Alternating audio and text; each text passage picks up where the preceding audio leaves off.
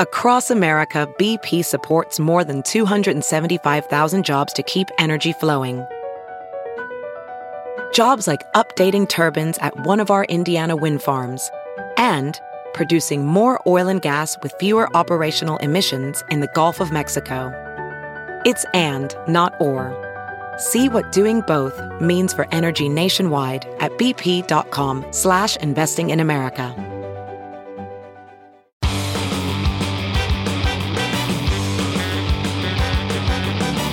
And now, are you effing kidding me? With JoJo from Jerseyy. I feel like we're not talking enough about the fact that the Alabama Supreme Court quoted the Bible and cited the wrath of God as their legal reasoning for why frozen embryos are, in fact, children.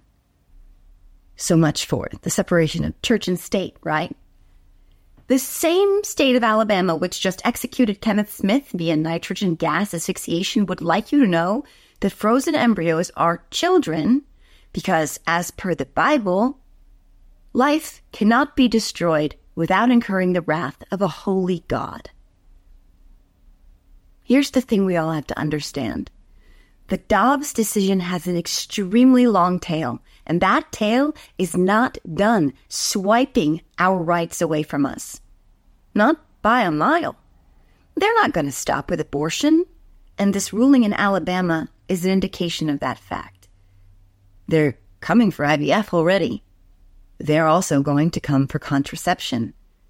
And if you think recreational sex isn't in their sights, boy oh boy, would you be wrong. They believe that sex is for procreation only. And of course, we don't know what they do behind closed doors, but I have a funny feeling it's not what they're preaching for others. So much is at stake in this election. A lot of people like myself, I know I was among them, were pretty naive about Republicans overturning Roe. I just didn't think they would do it. I never thought they would. And I was fooled. And I won't be fooled again. My eyes are wide open. And I know that there is no end to their awfulness. And that is why we have to stop them. Well, on a happier note, I'm the luckiest girl in the world because this week my guest is Dave Foley. Yes, Dave Foley from Kids in the Hall, comic, legend, genius, brilliant, incredibly funny human being is on my podcast today. And I cannot overstate how effing cool this is for me. When Kids in the Hall came out in 1988, I was in eighth grade and I was mesmerized immediately. I've never seen, I'd never seen anything like it. I'd never laughed so hard as I did watching it. I couldn't get enough. And it was one of the few times that my immediately bigger sister, because there's four of us in my family, it's one of the few times we ever really got along. We both were like, this, this is good. This is funny. And then we would talk about it, you know, other times. I still think about some of the sketches in my daily life to this day. So getting to talk to Dave was pretty mind blowing. Um, but also super enjoyable and really, really fun. Surprising. Like I didn't know it would be fun, but it was just a different conversation. I mean, you know him from Kids in the Hall, but you also, of course, know he was on News Radio with Phil Hartman, may he rest in peace, which is one of the most underrated sitcoms of all time. And now, of course, you can see him in Fargo's fifth season, which is critically acclaimed. And here's something you probably didn't know. He also has a podcast about what I call UFOs, but apparently they're called UAPs. Um, the podcast is called Really question mark exclamation mark period with Tom and Dave. Honestly, I was not expecting to have as in depth a conversation as we have about UAPs and aliens, but it's so effing interesting to me and like, you know, a little scary. and Dave knows a lot about this subject, so it's definitely a departure from my usual conversations that are very politically focused, but I could not get enough of the stuff he was talking about. I had an incredible time it just flew by, even though it's it's it's not a short interview. Um, but I was glued to my seat, and there's a moment where you'll know how on the edge of my seat I was, um, because I literally kind of jumped. So Anyway, I can't wait till you guys watch and listen and then let me know what you think. And then I would love to have this bigger conversation about UAPs and aliens because I feel like well, there's a lot of stuff we should be talking about. A lot of stuff that I really never knew. Anyway, so um, yeah, enjoy, and I'll see you guys next week. Bye. Welcome to the Are You Effing Kidding Me podcast, Dave Foley. Hi, Dave. Hi. Well, thank you. Thanks for having me. Okay, this is okay. Everybody out there, Thanks for welcoming me into your lovely home. yes, as my trolls like to say, my meth den. This is where I cook methamphetamines. This is where I do that right, right Yeah. here. Yeah, this is where my. They also like to say my kids were taken from me. That one's fun. Yeah. Yeah. Yeah. Your trolls are awful. Yeah. oh my god. Yeah. Yeah. I know. It's, I, you know, I follow you on the, on the, um, um, what, what we used to happily call Twitter. Uh, I still And, call it uh, that. I can't stop calling it. I that. know. I know. X is so stupid. It's so stupid. Uh, yeah. yeah. like- That's like, that's like a, just a nerdy kid in his basement trying to sound cool. I'm, I'm going to call it X. X is cool. I'm gonna take. Yeah. This I put X on my shirt.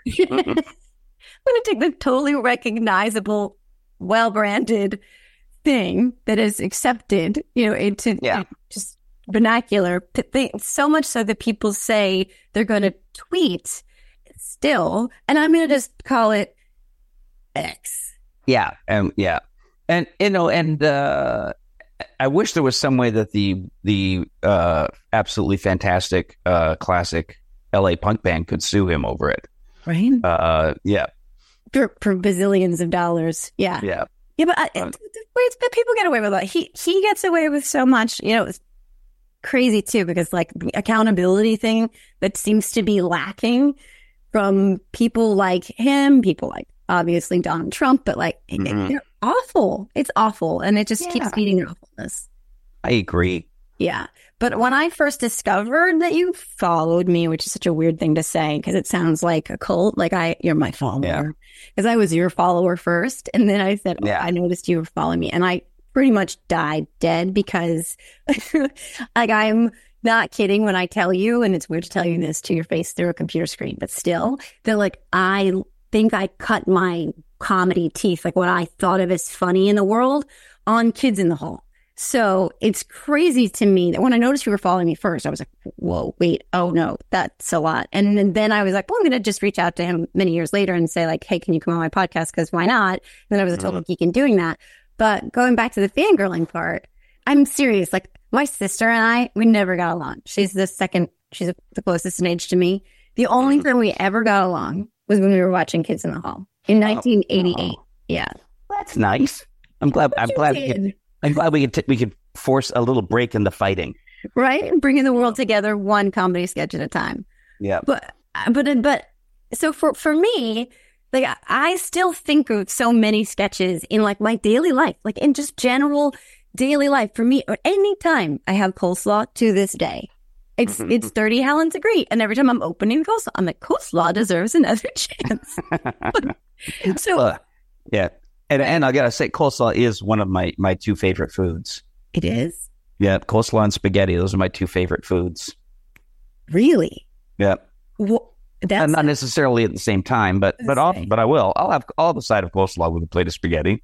no, So you there you go. Oh, sure I will. Yeah, wait. I'll- I'm I'll sorry. have, I'll have coleslaw as, as just a, a late night snack. Well, okay. That's one thing. And my daughter, she loves coleslaw and she will eat it all the time, including when like she wakes up, food like sleepwalking, Mm. she eats too. Coleslaw is good. I will give you that. But the coleslaw on the side of spaghetti, I just, Oh. I'm sorry. You know, they're just you know they're just uh, they don't go well together, but they're both my favorites. So so, so like on your birthday, you're like, I'm going to have my favorite things that I'm going to have. yeah, yeah, Um, that is interesting, but it also I don't know because is maybe Canadians are not known for their you know Epicurean expertise necessarily. So maybe Yeah, that's well, it's worse. I'm Eng- I'm of English origin, so oh god, uh, my mom was English. So uh, yeah, so uh, food is this food. Enjoying food doesn't come naturally to me. Um, yeah, yeah, it's food. Food is something that you just get through. You just you just you know you know stiff upper lip. Eat eat eat the damn Yorkshire pudding and don't complain. I I lived in Ireland for a, a minute in my life, and the first time I went to anywhere that had breakfast, they had pudding on the menu. And I was like, oh, I like pudding. yeah. Yeah. And then that's not what came on my Oh. plate.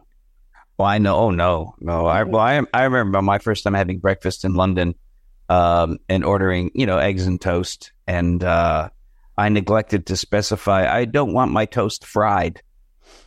Oh, do they cook it really well They, they fried it. They fried the toast in uh, bacon fat. oh my God. Yep. Wow. Was it, but was it bad? I mean, I don't know. I don't know. it was delicious. It was just you know it just took a year off of my life. That's all. exactly. Every meal is just Yeah. chipping away. Well, I remember when we got off the plane in Shannon Airport, and you know, you're you're like jet lagged. You know, everything feels weird. And my now ex husband was there, and he's like, "We want something to eat," and I was like, "I want a coffee and a bagel. That's what I want. I said, coffee and a bagel." And he comes back, and I'm like, "What is that?" And he's like, "That's a scone." I'm like, "What is a scone?" He's like, "This is what they have here. They don't have bagels." And then he hands me my cup, and I'm like, "What is that?" And he's like, "It's tea." Yeah. where am I? Get me back on the plane immediately because this is not no. But I got used to it, sort of. But still, a bagel, a bagel and a coffee is way better. No offense to anybody. No. Yeah. Oh. Oh, let me, let me put my my my phone on do not disturb. Oh, sorry. There we go. There, there, there we go. There, I won't be Just, just fair warning. My kids end school at three, and no matter what day of the week it is or where they're supposed to be going, they will call me. So something's going to blow up here. So I'll turn on, Yeah. but it will still blow up nonetheless. And my kids will be like, "What are you doing? Where are you?" because they're on your VIP list, right? Exactly. Yeah, Exactly. I know. Yeah, my daughter. Yeah, my daughter. If my daughter calls, yeah, it'll come through. But Exactly. Exactly. And um, yeah, my kids will be like, I don't care who you're talking to. I want I need five dollars. I want to buy an empanada. It's like, what? That's not an emergency. Um, but back to back to yeah. Here's the thing about kids in the hall too. There are a million things about it. Um, it holds up still, which is not good. Do you? I mean, do you think so? Do you ever go back and like? Do you ever go back and watch the old sketches? Very rarely. Uh, sometimes it's when I'm trying to remember one for if we're going to perform it. Um, but yeah, very rarely watch the old show. Although, although, uh, it yeah, I, I, I got I got to say, every once in a while, um, I I've watched a little bit, and I'm always surprised. I'm always surprised there's so many sketches I've forgotten about. Yeah. uh, whenever I do watch an episode that there are uh, that I go, oh, I don't remember this sketch, and I wrote it. Wow. Um, yeah, uh, but yeah, I, I think it's nice. Uh, I guess one thing is like we never did topical stuff, which was by design, mm-hmm. and we uh, you know we never did we didn't do parody, um, which would also like sort of lock you into a certain time frame. Yeah. So I guess we we, we I mean we we kind of kind of decided really early on that we were gonna just write about sort of general human interaction would be our would be our subject matter. But in a weird way, it was ahead of its time too, because some of the like general subject matter, you know, was then stuff that people didn't really talk about. You know what I mean? There, there's this like sort of dark component to so many of the, particularly the parents, which I always found so fascinating. Coming from mm, coming from a situation where my mom was at least, I mean, at best, not ideal. So I, I that was always something that really resonated with me. That was a really interesting choice, progressive sort of choice, forward leaning choice. Well, we our parents did us the favor of all being awful. Uh, It's awesome. Good job. yeah, Thanks. yeah. I mean, my, I, to be fair, my mom wasn't awful. She was just English. Um, so it wasn't. she had an she had an actual impairment. Uh, uh, but but yeah, but my dad was awful. Uh, most of the kids, we all had like terrible dads, alcoholic dads, abusive dads, and you know, or you know, or uh, distant moms. You know, Yeah. so it was yeah, we all had we all had just dreadful parents. You know. And that's and thus the great comedy was born. Yeah, yeah, it was kind of you know we were one of the things we we could bond over uh, over finding our uh, childhoods hilarious as opposed to be thinking them sad. Which is interesting because it's sort of like, you know, as the child, you know, abuse, these are the things that you kind of have to, to do to cope, right? I mean, not to get Yeah. deep in like, you know, introspective, but still there is something, some truth to that.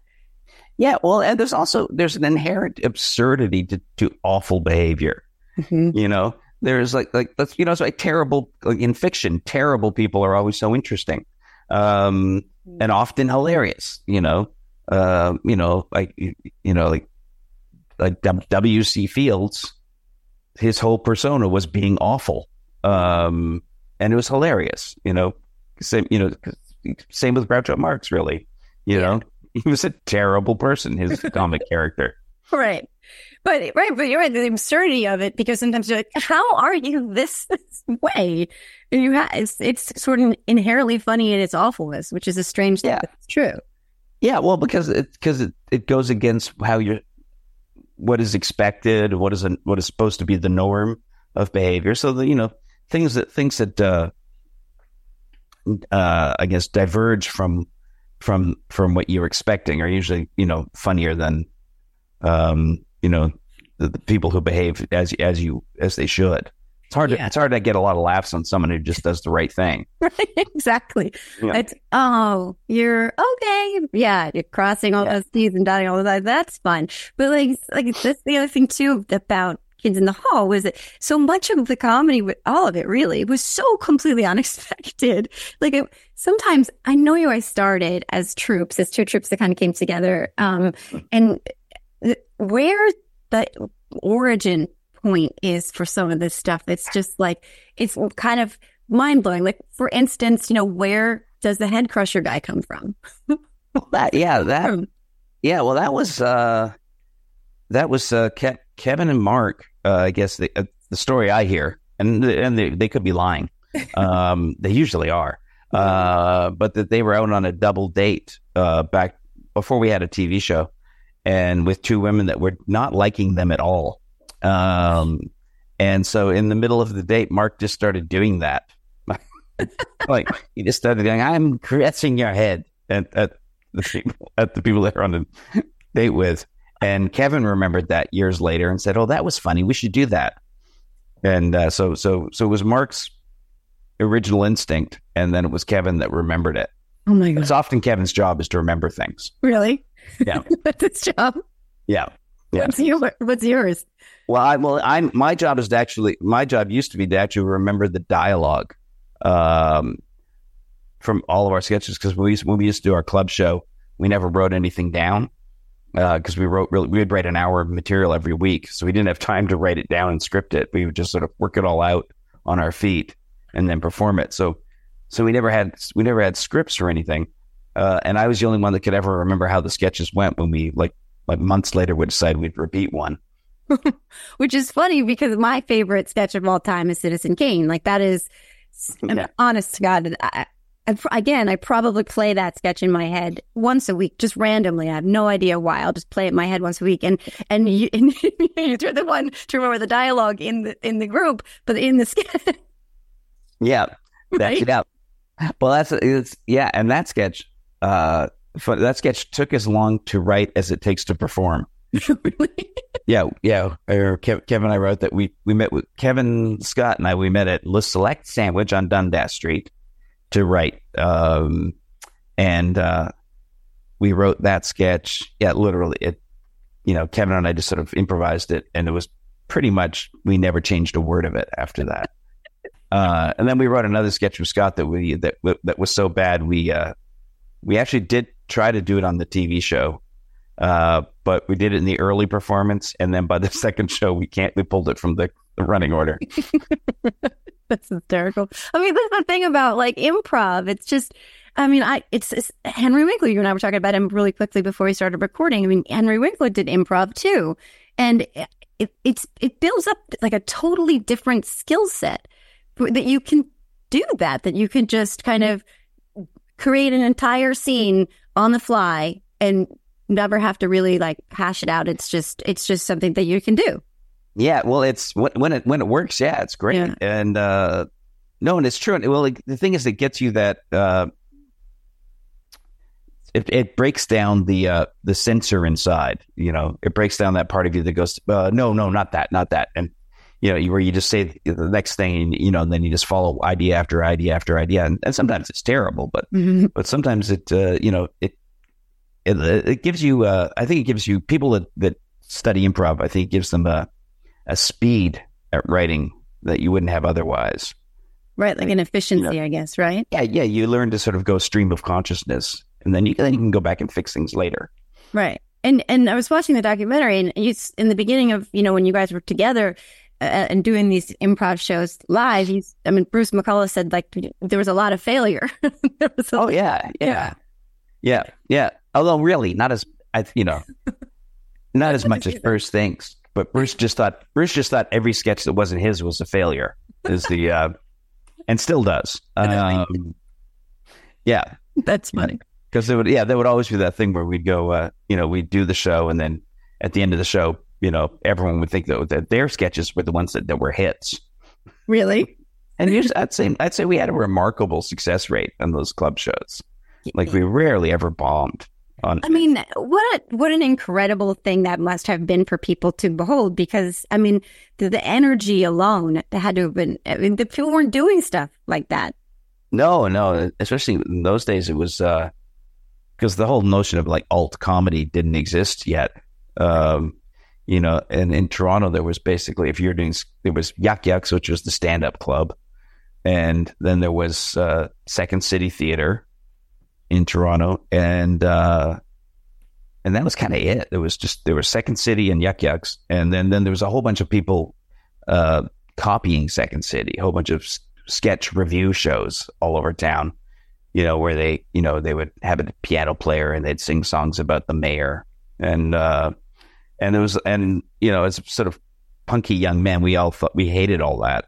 Um and uh you know we you know we decided we wanted to do a show that was less polite you know where where we'd actually swear on stage or you know and or get drunk on stage and, Really? you know and uh you know and we and we did you know we just sort of didn't follow any of the rules of, of uh performance that we were told were essential at the time And and that I mean that's really truly groundbreaking. But it makes me ask this question, which is like, what were the who were the comedians or the like shows you were watching that made you you know want to pursue comedy? What what did you think was funny growing up? Oh, well, then, well, growing up, I loved, I loved, I mean, you know, that's probably one of the first comedians I really remember watching was oddly Jerry Lewis as Uh-huh. a kid. Like, I loved Jerry Lewis movies. I used to, I'm, I'm talking like when I was like four or five years old, I would, I would try to go out and do pratfalls that I saw Jerry Lewis doing. you know, so I would, well, I would, I would go do tumbles down the flight of stairs, you know, Yeah, but at four, you don't know what you're doing. yeah, yeah. You're literally just throwing yourself down the stairs. Yeah. Uh, so I would just, you know, do it for a laugh. Um, and, but then, uh, you know, quickly, I think, I think I also was like watching Monty Python from the time I was like six, seven years old. Um, but I was also a huge fan of the Marx Brothers, um, uh, Laurel and Hardy. Um, and then, as, you know, then as I got a little older, I mean, my family, we were kind of, the only thing we did together was watch comedy in my family. Hmm. Um, well, and hockey. We all watched hockey right. That. but but yeah, but we were you know watching things like All in the Family and Mash and Mary Tyler Moore show. I mean, those were like those were the family gatherings when I was a Mm. kid. Um, And those are great shows. I mean, comedically, Yeah. great shows. Yeah. oh, great! I think they're yeah, great, amazing pieces of art. You know, Yeah. Yeah, I think there's some of the some of the greatest sort of cult- cultural achievements uh, of the 20th century. I'd say. And definitely boundary pushing as well. Same with Yeah. you, know, you guys are. Yeah, no, I think I think um yeah, I mean, I think Norman Lear, you could uh, you know, put him up there with uh Henrik Ibsen, you know, as a as a writer, you know, the, the things that he did, Yeah. you know. And you definitely get a sense of the, I mean, I, the Monty Python thing I can see because sort of that same energy it, where you're, you're not sure if everything is really scripted or if it isn't scripted, but and that, that I, I could see that as well. Yeah, well, Python was just the the anarchy of Python. I think I think appealed to all of us, and to the to the extent that one of the main things we, we talked about was uh, how important was that we, that we should not be anything like Python. right. You know, because you know there were things like because because we love Python. When we started uh, doing our comedy, we pretty much said, okay, all of our sketches have to have beginning, middles, and ends. Mhm. Because Python, they mm, didn't, they didn't end their sketches ever.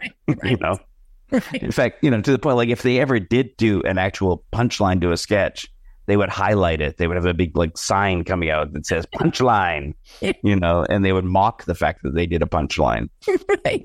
You know. So so when we were doing ours, we said, well, we can't do that. We can't we can't do our our we had basically went back to more like a Carol Burnett structure of sketch comedy, What- you know. Yeah, and that's interesting too, because that that for me too as a kid was always on, and it was a show that I mean that was very traditional sketch comedy, but it did Yeah. beginning, middle, and end, but always a great punchline. and it was great. No, and the rating on that show was fantastic, and they were great, such great performers. And uh, so, yeah, Carol Burnett was a big influence on me, you know, and I think I probably on all of us. I think we all grew up watching Carol Burnett, uh, you know, uh, which was a thrill. I actually got, to, I actually, I actually played poker once with Harvey Korman. It was really, so I was very excited by that. Oh my god, that sounds incredible! Yeah, yeah, which is really cool.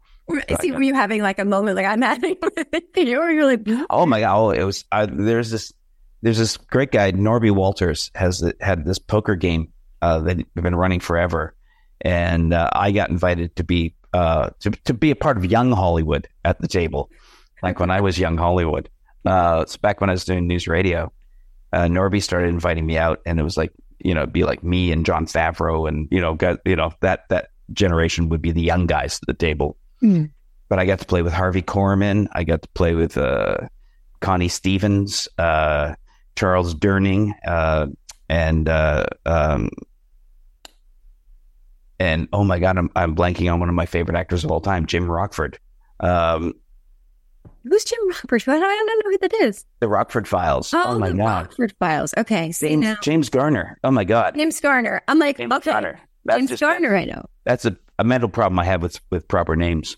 Yeah, I have a mental, lots of mental problems. But yeah, I got to play with like James Garner was one of my my big my, one of my favorite actors of all time. You know, because I grew up watching the Rockford Files and you know and watching Maverick. You know, in in old reruns. Yeah. Um, you know, so uh, you know else? God, uh, got just Joe Bologna.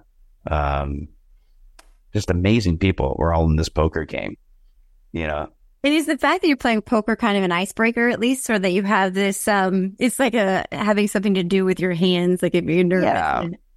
Yeah, and then we were playing when we were playing seven card stud, which is the most boring game on earth. Um, and and I'm a terrible poker player too.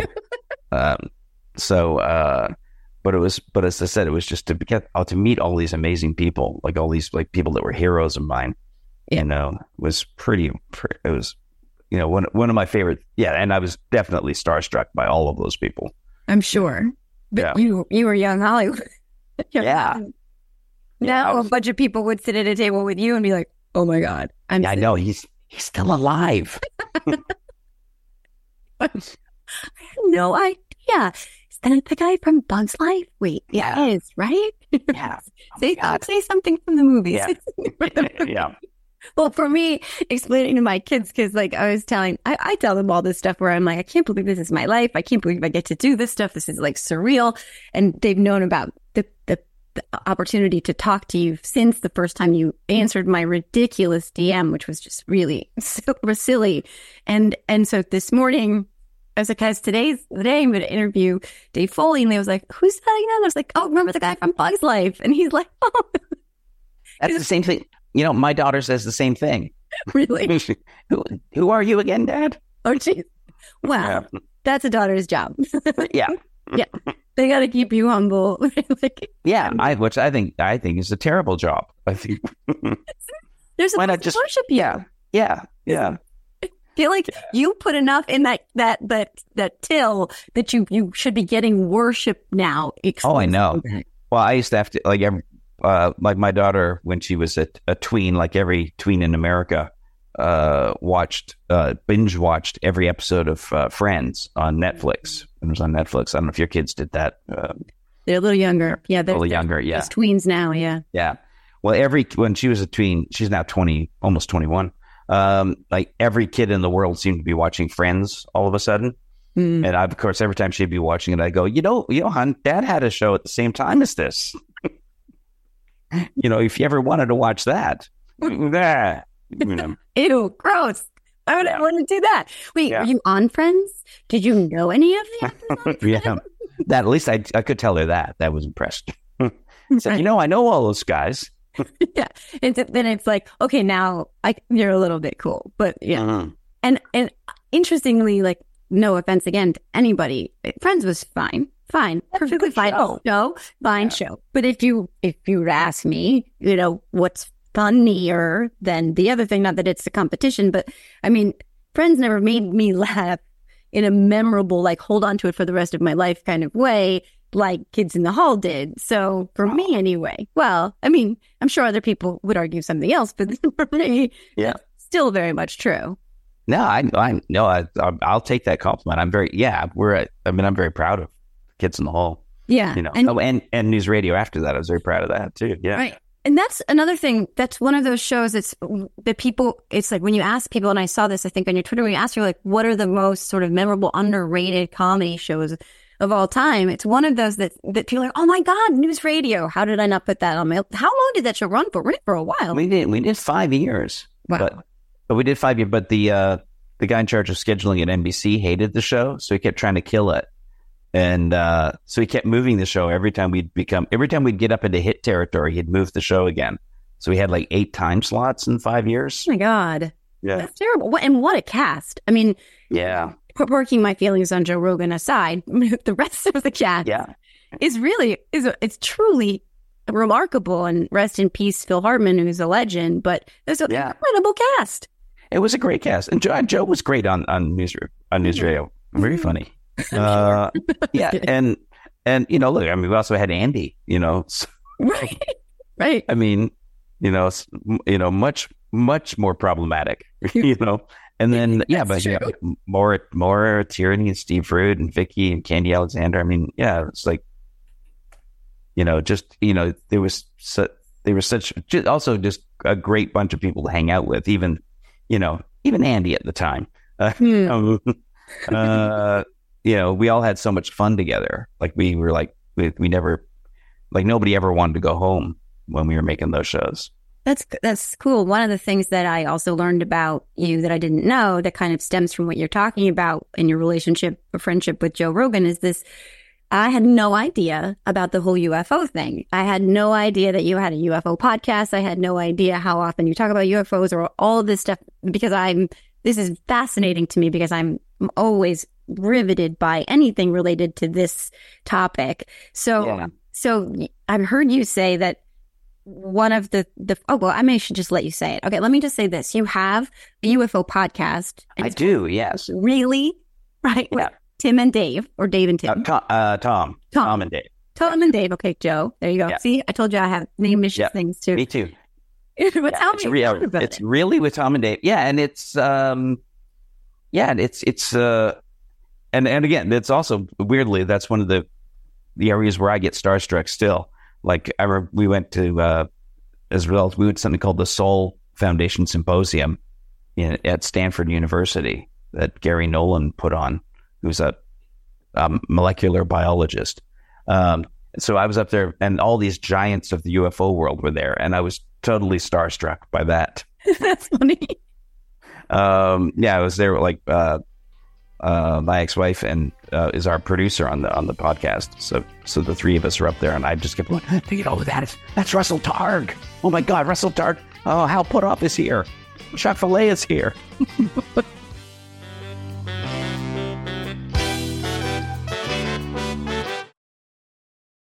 Have you heard you can listen to your favorite news podcasts ad free? Good news! With Amazon Music, you have access to the largest catalog of ad free top podcasts included with your Prime membership. To start listening, download the Amazon Music app for free or go to amazon.com slash ad free news podcasts. That's amazon.com slash ad free news podcasts to catch up on the latest episodes without the ads. Professional welder Shayna Ford used VR training developed by ForgeFX to hone her skills as a welder. The more time that you spend practicing it, that's what separates a good welder from a great welder. VR training can help students like Shayna repeatedly practice specific skills. Virtual reality definitely helps because the more muscle memory that you have, the smoother your weld is. Explore more stories like Shayna's at meta.com slash metaverse impact.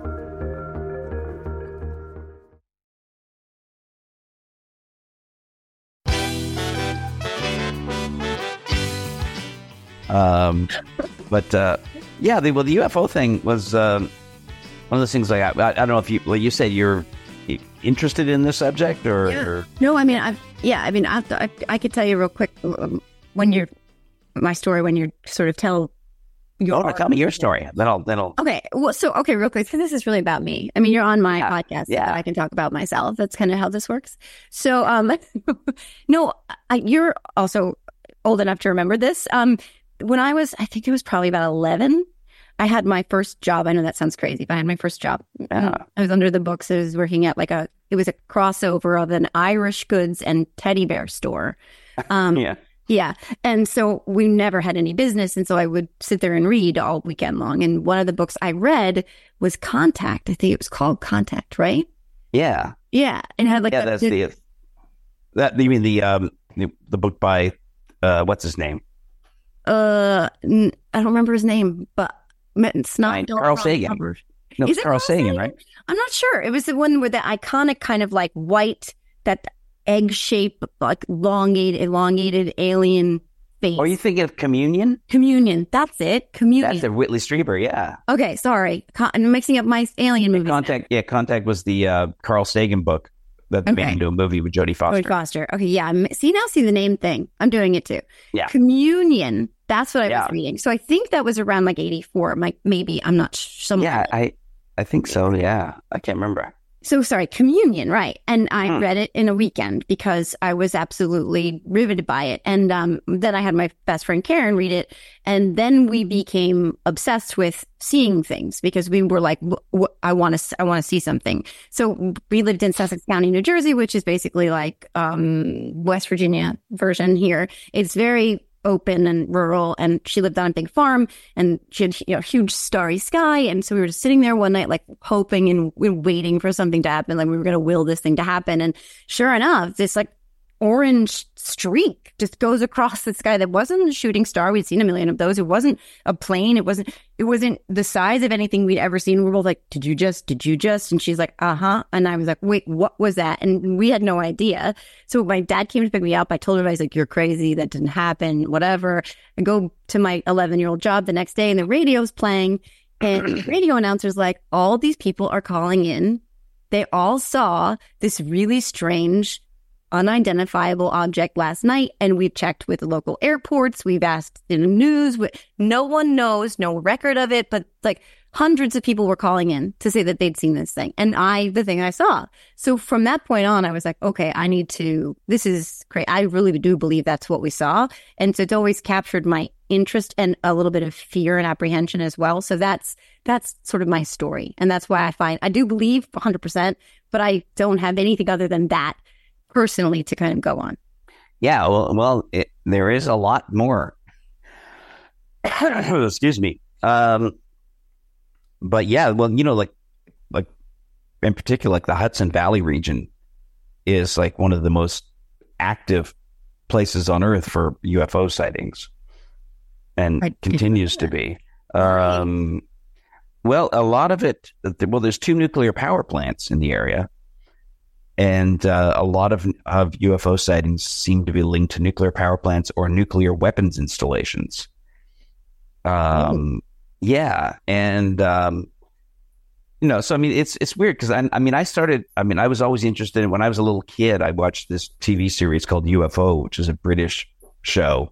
Um, set in the far future of uh, 1983, uh, and you know, and it was, it was cool. It was very futuristic. All the people wore jumpsuits and all the cars had gull wing doors and uh, so it was uh, and uh, and there were these sort of conical shaped you know UFOs that were constantly attacking Earth and they were being fought off by this secret organization. So that was like my first uh, introduction to the notion of UFOs you know and then so then I was sort of interested in it through throughout my life and would like hear the stories you know, in the seventies, you know, there were all the stories, and then of course, Close Encounters came out, and that that that drew a lot of you know interest to the subject. and then um, you know, but it would go my like how much I would pay attention would go up and down through life. Um, and then in like '97, when I was doing news radio, uh, the Phoenix lights happened, which was like one of the largest, you know, mass sightings uh, on record, where like over like a three-hour period, a huge um, sort of uh, triangular shaped or delta shaped craft slowly traveled over uh, Arizona, over the city of Phoenix, like like over, and it's tracked over like a 200 mile path, Hmm. and uh, you know, witnesses were saying it was you know about the size of a football field, and this this went um, this happened in '97. You know, and I was making news radio, and and and Joe Rogan and I at the time we talked about it quite a bit. We talked about UFOs in general and aliens, um, and then the gov- and the government's explanation for it was just ridiculous. They, you know, they said it was, it was they were illumination flares dropped by the military. And you go, okay, well, I'm, I absolutely believe that the military did go up and drop illumination flares so that they could later say it was illumination flares. Hmm. But that doesn't explain thousands of people who saw a solid craft flying flying over uh, Phoenix. Um, and then eventually it came out uh, that you know even the even the governor of Arizona, Fife Symington, was somebody who witnessed it, and he was a pilot, and he looked at it and he knew that was not a human bit of technology. Um, right. So that so so that got me you know interested. Uh, I didn't know about the Fife Symington thing till years later, but um, A little bit of eye conditioning because I don't remember the Phoenix lights. no. Well, that's the thing. Is it's uh, Yes, I do. yeah. It was it was big. It was in the news for quite a while. I until of course yeah and yeah until until the uh until the press you know took the government's explanation said oh let's ignore it now you remember it now Yeah, that's such a trip because the social conditioning component that I know you're going to talk about that I Yeah. that I know that I that I didn't remember this, but now looking at it, that I and then it just seemed to disappear from my mind. yeah well that's the that yeah that is the social conditioning is that um you know they they you know the government very cleverly and carefully created an atmosphere where uh Is the dog back? people people yes you can hear his toenails clicking Needs to come back in. yeah no no he, he's he, yeah i've left the door open he can come and go Oh, okay, I was to say my dog. She'll do that. She'll go outside and then she's immediately back at the door, scratching to come back in. Yeah, no, that's just him walking around. He's the noisiest toenails on earth. Sorry. and he's got these weird little legs that he drags forward as he walks. So it's like, uh, so, yeah, giving so, himself a so minute. you hear, yes, you hear it as he, every stride is, is way louder than it need be. Yeah. There he goes outside again. You Uh, make everyone know where he is at all times. and he comes up and he gives me this look. Speaking of influences, he comes up and looks at me with this Buster Keaton face. you know, and he looks like he looks like Buster Keaton. You know, yeah. So he comes up. Um, so You mean it's, you have to write a children's book about your dog at some point, Yeah. please. like Um, the re- the reincarnation of Buster. Um. Okay. Yeah. So. So. So. So these lights. This made you interested, and you were. But yeah, it, radio. it made me think seriously about it and think seriously about you know, especially when when the press dropped it because they heard this. You know, it's uh, you know, I guess around the same around that same time there was also like a big sighting at Chicago O'Hare Airport that that that got news coverage for a couple of days and then uh, and then the, the press dropped it. Um, but so that that I took that pretty seriously, and then a couple of years later, the French the French put out a, something called the Cometa Report, uh, which was um, a study done by a joint study done by the military, police department, psychologists, um, scientists, and studying the UFO problem in in France. And at the end of their study, they put out this report called the Cometa Report, in which they basically said UFOs are real, and the most likely explanation is an uh, extraterrestrial. And so I thought that seems important. right. And again, again, z- zero zero traction in the media. Yeah, I don't remember that. Um, yeah, no, no one does, especially in America. No one does. Uh, oddly enough, uh, a woman who late I would later become friends with, uh, Leslie Kean, was one of the only people that wrote about the Cometa report when it came out. Hmm. Um, as a journalist back back in, I guess it was 2003 when I think when it came out. And then again, so, so I, that got me thinking. And then, but then it was only like about 10 years ago, I, I saw a documentary called Out of the Blue by James Fox. And, uh, and it was the first time I'd seen something that was kind of comprehensively covered sort of historical cases, uh, interviewed really credible military and government witnesses from all over the world. Um, and you know, and it was narrated by Peter Coyote, so that made it sound serious, right?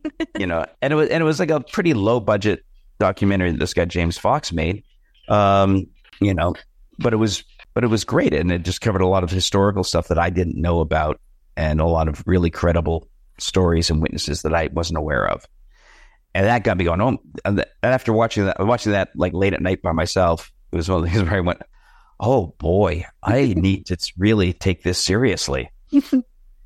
and then, uh, so then I started looking for other sources of information. I started like, like trying to find like I found like podcasts that seemed serious, you know, uh, you know, uh, a guy named Ryan Sprague and uh, Alejandro uh, Rojas and Martin Willis, people like that, and then you know, and then just started looking into it. Then I've then I found this the book that Leslie Kean had written all about. I can never remember the title of it, but it's you know, but it's like uh, fighter fighter pilots, government officials, you know, blah, uh, go on the record about UFOs. It's by mm-hmm. Leslie, who who later wrote the uh, the 2017 New York Times article with Ralph Blumenthal about UFOs. Um, but so I read that book and just start sort of, you know, going back and, and taking all the things that I kind of dismissed as being crazy before and looking at them again and more seriously and going, "Oh my, wow, this is uh, this is a way bigger uh, issue than I was thinking it was." You know. So and, questions, but like, like, why do you think? Why do you think? I mean, I could speculate. Why? Why doesn't the government want us knowing, talking about, and is the press complicit, or is it that they just don't think we have the capacity for these stories? Because I feel like we we waited our whole lives for confirmation of aliens, and then we get it all the time, and they're like, nope, moving on. Yeah. Well, I think, uh, well, the government. I mean, I mean, it's, it's just you know, people. It's just conjecture, but uh, I think it's pretty good conjecture. Uh, is that one of the reasons? Um, is that uh, it, it's not something they can really readily admit to because they'd be having to admit that there's uh, something flying in our airspace that we have no defenses against. And that's not something the military likes to admit to. certainly not something, that, and the governments, they don't really want to admit to uh, the notion that there's uh, perhaps a superior species on Earth because uh, p- maybe people won't take our governments as seriously mm. if you know and and there's also i mean you know recently we had uh, a guy named david grusch came forward as a whistleblower and um sh- saying that uh, the us also not only do ufos exist not only are they real but now the uh, story is out that uh, the government has uh, programs to retrieve UFOs and to reverse engineer them. Whoa. Yeah. Yeah. So uh, that's a big story. Yeah. Whoa. And one of the reasons that that's secret is because uh, we're worried that another country will figure it out first. Mm. And like whatever country figures out how this technology works, and and basically, yeah, that the the Russians have also retrieved uh, UFOs and have been trying to reverse engineer them. The Chinese have. Um, so they're uh, and whoever whoever figures out how it works, uh, it's sort of game over for everyone else. Right. Right, like there's no borders in in space that it's like you you can't Yeah. claim that because that one is part of see right here that's part of the United States. It shows right here on this map. yeah and if you you know and if and yeah like if, and if the chinese have technology that that we have zero defenses against then yeah they will just do what they want to do and we you know and our you know our system of government will end you know It's interesting. So that so that so then also that begs the question that they're what are they doing when they're here and why are they here? And they're just observing us because they're not interacting really right? And why are they only sort of reveal themselves in certain situations versus others? Like how come they're not just either all out all the time or is like is there is there one that's just like drunk and they accidentally left the lights on? Like yeah. Well they are inter- well they are interacting with us if you if you look at the uh the abductee phenomenon oh right right you know like there's and community you know, talks about that too Yeah, well, that's what that's a, it's all about. Whitley, Right. Whitley. We had Jay Whitley on the podcast just uh, a little while ago. don't, don't Um, tell, tell them I got their name wrong That's all right. Yeah. Um, but uh, you know, I mean, this it's possibly millions of people have been abducted.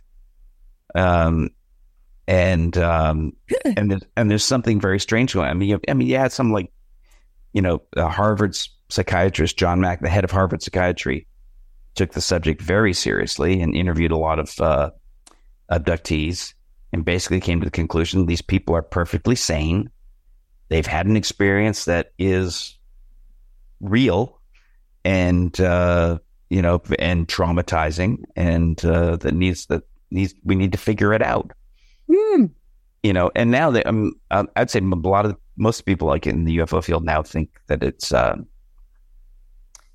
use the term non-human intelligence instead of extraterrestrial because there's no, we don't know that that it's necessarily from somewhere else.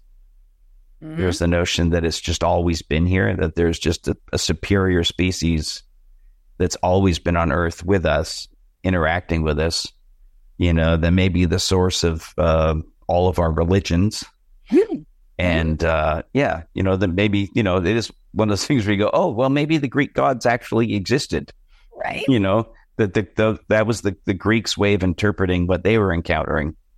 Right. Is they they invented these gods, um, you know, and then we all, you know, and, and throughout history, different cultures interacting with, um, you know, uh, you know, I guess we call them UAPs now, the unexplained phenomenon, um, have all interpreted them as some sort of gods, and their uh, their interactions with us as miracles, and you know, you know, because as uh, Arthur Arthur uh, C. Clarke said, any significantly advanced technology would be indistinguishable from magic.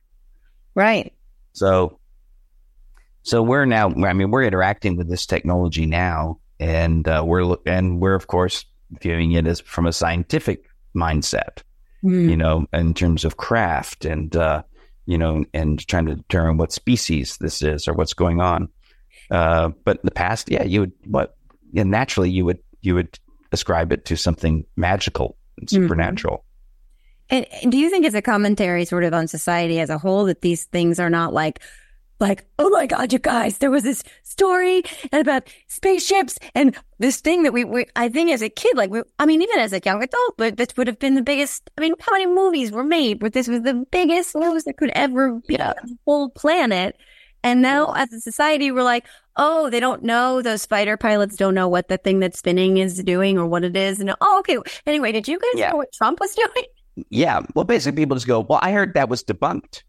yeah, that too. Yeah. No, That was debunked, right? I don't need. I don't want to pay attention. You know, Right. it's all crazy.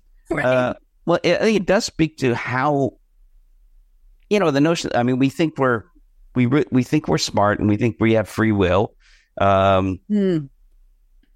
but it, I mean, uh, it's pretty um, obvious that that we can easily be manipulated, and like you said, is is the press complicit? Uh, my view is they aren't complicit, but they are victims like the rest of us of a really well executed social conditioning program. Um, that, you know, this, I always refer to like Noam Chomsky's book, The Manufacturing Consent. Um, basically all you have to do is create an environment where some things sensible people talk about and think about, and some things they don't. Mm-hmm. And once you create that environment, you don't have to censor, you don't have to monitor anything because it's it's uh, self perpetuating at that point. You know, the press will will write dismissive articles about UFOs because they're sensible people who know that it isn't real. Mm-hmm. And because they know it isn't real, they won't look at any of the evidence that it is real.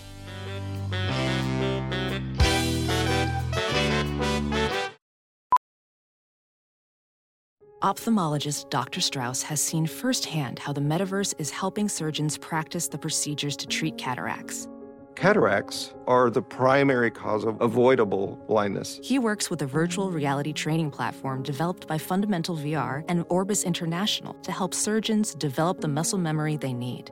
The result? More confident, capable surgeons. And even more importantly, patients who can see.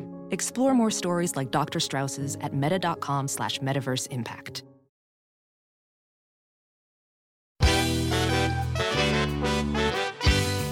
Uh, same thing with the scientific community.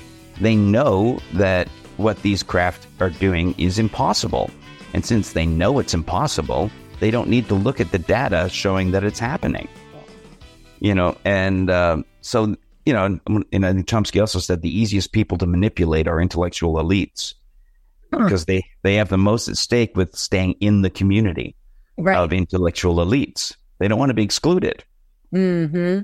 You know, um, you know, I remember in, in, the book, I remember in Chomsky, one of the examples, you know, God, 25, 30 years ago, I guess at least 25 years ago, that he put forward of, of the media uh, complying with the, the conditioning of what you, what you think about and what you don't think about was going back to uh, the Middle East when there was a potential agreement on the table, but, uh, uh, between uh, Palestinian Authority and Israel, and the Palestinian Authority rejected it, and everyone was saying there the PLO just will not accept success, will not take a win, and Noam Chomsky pointed out, but at the same time, not one newspaper published an actual map of the West Bank.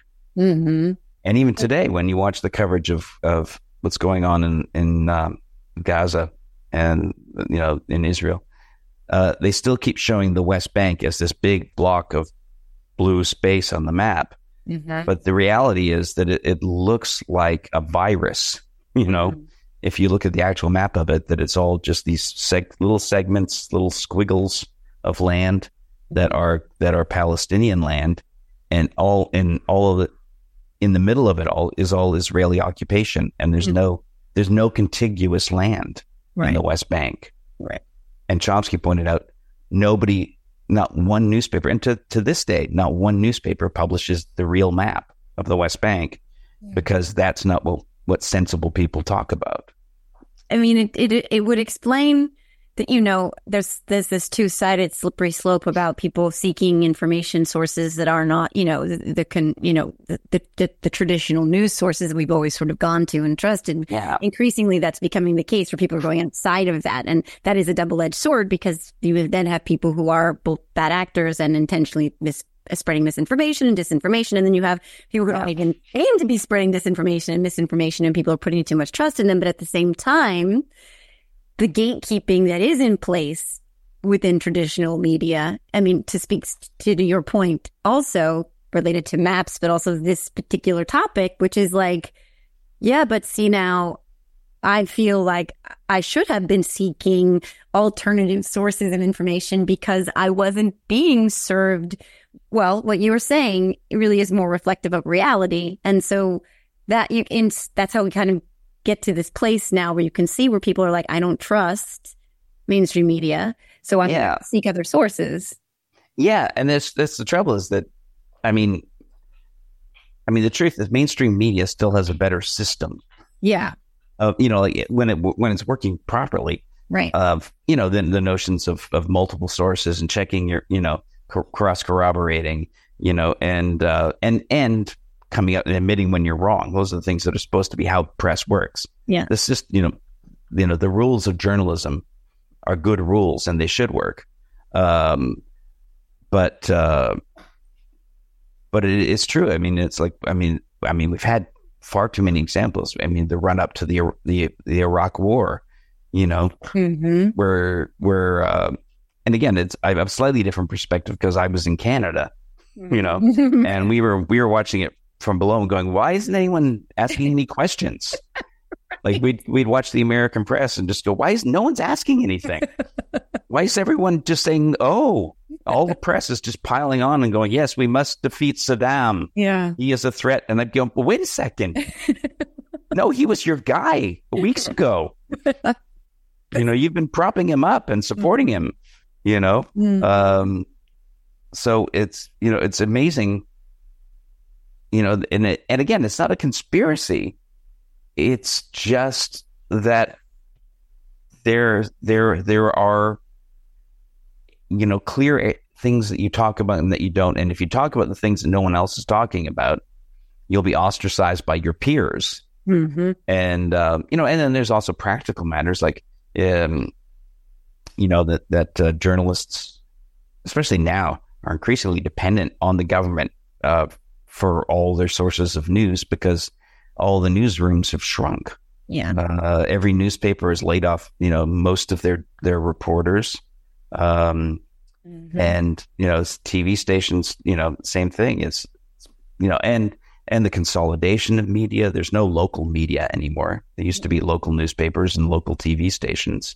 Those don't exist now.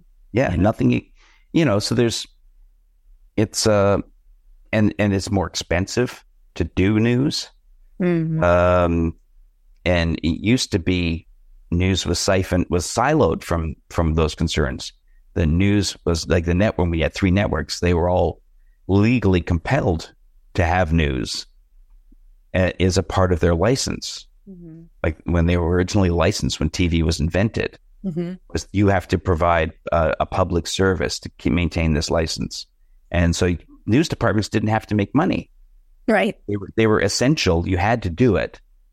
Um, yeah. Yeah. It had to happen. So you just did it. But, you know, but, but is this, but now, uh, you know, the, uh, the resources are so, and, and because they've, you know, they've, so much of the income has been stripped away by the internet and, um, you know, and that we haven't found an effective way of people just not taking expensive reporting and re reposting it for free, right. you know, which is a problem. Oh yeah. Increasingly so. Yeah. So all of these things, and you know, but then, it, but then again, on the other hand, we do have people, people like yourself who are, you know, like just cit- citizens, uh, taking the time to ask questions and challenge, uh, you know, accepted realities, uh, is a is a is an amazing development. Um, but of course, that same tool is available to people that want to cause chaos Mhm. and and uh, confuse issues and uh, turn people against each other. You know, so it- it you know so it's a it's a strange time we're living in. Oh, indeed. And and interestingly, I just want to add, uh, ask like, kind of on that this idea because there are so many forces out there seeking to divide us. was kind of ironic to me is that there's maybe an opportunity to literally unite the entire globe on this issue because it's one we can all say, you know, impacts us. This, you know, that's the thing too. It's like in the movies, right? Like that's what. Well, we're seeing it. We're seeing it happen in miniature Yeah. um, because the the people who are getting the information now are in our government. Mm-hmm. um, and they're getting information from whistleblowers within our military. Mm. Um, and what's happened is that this that the UFO issue is the one issue that has harmonious, um, unanimous, bipartisan support Hmm. amongst all the people who have been exposed to it. So you have, uh, for example, Chuck Schumer and Mike Rounds, uh, natural political enemies, Mhm. writing, you know, 70 page legislation on uh, disclosure of non human intelligence. And again, no one in the press is covering it. I, yeah, I don't know about this. yep. This was, yeah, Chuck Schumer uh, and Mike Rounds were authors, co authors of legislation um, that two dozen times uses the term non human intelligence, that in a very detailed and precise way goes through all the places that um, UFOs may be hidden, where non human intelligence, non human technologies are being hidden and the programs that have been set up to illegally um, uh, sort of uh, hold this, these materials and information and keep it secret from from uh, congressional oversight, and that they are also siphoning off uh, money from other programs illegally to fund these programs. Hmm. And so you have again two political enemies, people who don't agree on anything, wrote this legislation, and within the Senate uh, uh, committee, which was the Oversight Committee or the Intelligence Committee, I think it was, they wrote this legislation, uh, added it to the uh, the NDAA, which is the funding, uh, the official funding for the military, hmm um, and uh, and had and it had unanimous uh, support in uh, when when in the uh, committees that wrote the legislation, Because they've seen bipartisan, because they because they've been in they've seen the intelligence. yeah they've seen the intelligence, they've seen the pictures, they've heard the stories from from many whistleblowers. I mean, David Grusch is the most uh, famous and public one right now because he he did the uh, the congressional hearings back in the summer. Uh, but we had people like Ryan Graves, who was a fighter pilot off of the East Coast of the United States, who came forward and said that you know they were encountering UFOs on a daily basis over a two year period as they were getting ready, as they were trying to get their training before going into a battle zone in you know in you know in the Gulf, you know, and um, and they were having to scrub their training missions, you know, and this was like putting their their lives at risk. Wow. And then on the and then on the uh, West Coast, there was the 2004 Tic Tac encounter with David Fravor and Alex Dietrich, and where they were sent out, where for a week they were tracking these objects coming from above 80,000 feet into uh, restricted American airspace, military airspace, training areas, and they had they've tracked some of these craft going from 28,000 feet to sea level in 0.78 seconds. Whoa. And yeah, so they so they were tracking these things, and then finally they they sent out uh, uh, two fighter pilots, Alex Dietrich and David Fravor, to go have a look. And they got there and they saw this big sort of a cross shaped distur- white water disturbance under the water from from you know at twenty thousand. They could see this big like white water on a clear, calm day.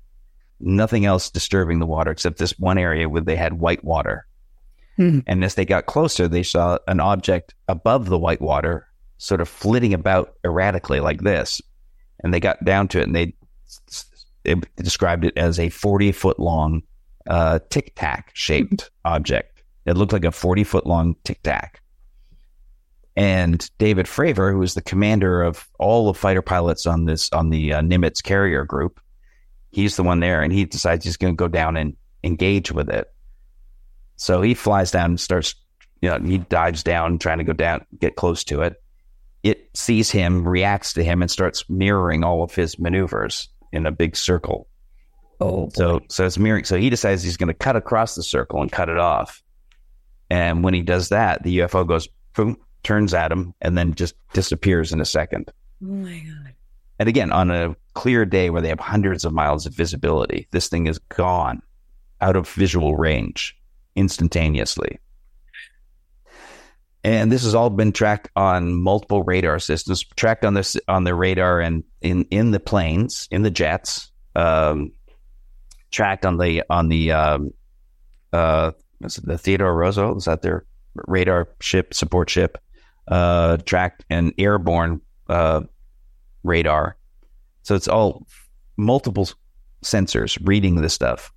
We were just discussing this off camera for one second, off recording for one second. Something that Yes. that I said the reason I started because if you're watching the video or even listening, actually, I, I like had a quick jolt of fear because I was so riveted by what Dave was saying, but also because a stink bug jumped onto my ring light at that exact moment where I was really, really freaked out. But this undercurrent thing that keeps playing in my head is this thing I read as a kid, which was that when when you're talking about, I, I call them aliens. I don't know what the language is, but that's why I still call them, and I, I will change it if it's not correct. But um, if you were talking about them, that they knew that you were talking about them and they would then reveal themselves to you in some way or find you, come visit you, show themselves to you. And I lived in perpetual constant fear that I like saw aliens chasing me or following me, not really chasing. And I said to you, that's ridiculous. And then you said, No, it isn't. Okay. Um, no, in fact, it's uh, not at all uncommon um, for people to engage in the topic. Uh, you know, uh, at, at you know, ser- you know, seriously sort of think about it and talk about it, and some people, you know, do shows about it. That uh, actually, that engaging with this the subject uh, draws it to you, um, and you know, because that's one of the things that stink bugs are aliens, right, Dave? Ali- aliens. stink bugs. They could be. I don't know. Um, Okay, it could be scouts. Um, right. God. but uh, you know i've talked and and you know and i can i can say this actually happened to me so um yeah like after about you know like 10 years of like sort of publicly discussing this subject uh, i was with my my friend jeremy corbell who i became friends with because i was talking publicly about ufos and he made a documentary about bob lazar who was the whistleblower of area 51 back in 89 um and uh, and he's also the guy who's released a lot of the, uh, the UFO videos that are you know in the news all the time lately. Um, you know, and he has a lot of contacts within the you know the military, and so but he had never seen anything, and I had never seen anything. But we both, and then one day we one night we were out walking his dog out th- on this country road through some orange groves, and um, and we saw a UFO together. So and and and to make it even weirder, we were standing out there and it was such a beautiful night and I was looking at all the air traffic off in the distance, the commercial air traffic. And at one point I just said, you know, tonight would be a great night to see something. You know, because neither of us had ever seen anything, but we both took the subject very seriously. And about a minute later, uh, Jeremy goes, Dave, turn around. And uh, I turned around, and then off where I had been watching the commercial air traffic, there was this orangey gold light pulsing in the distance that was about 10 times the size of anything else in the sky. And we stood there uh, silent. I, we didn't talk at all uh, as this thing circled around this valley we were in, got right in front of us, hung in front of us for about a minute, and then uh, and then went off behind the mountains. And it was like only after it had gone away. And the only thing, the only thing, Jeremy, at one point, Jeremy, like I didn't say anything, and at one point, Jeremy out loud goes, "I'm not even going to try to take a picture." yeah, which is weird because he's the guy who practices getting ready to take pictures of UFOs all the time. You know, he, he he knows all the settings on his phone. He's ready to go if if anything should come along. But to someone, he says this out loud. I'm not sure he was saying it to me. Uh, um, and I don't say anything. Why didn't he want to take a picture? We, I, well, I'll, I'll, Okay, okay. best I can explain it. So it goes, so it goes away. It goes behind the mountains. And Jerry suddenly goes, "Dude, that was a UFO." I turn and I go, "Yeah, I think that was."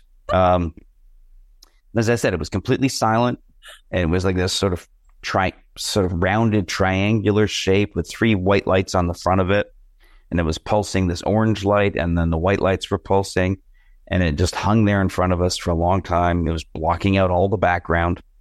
Um, it, there's no way it could be confused with anything else.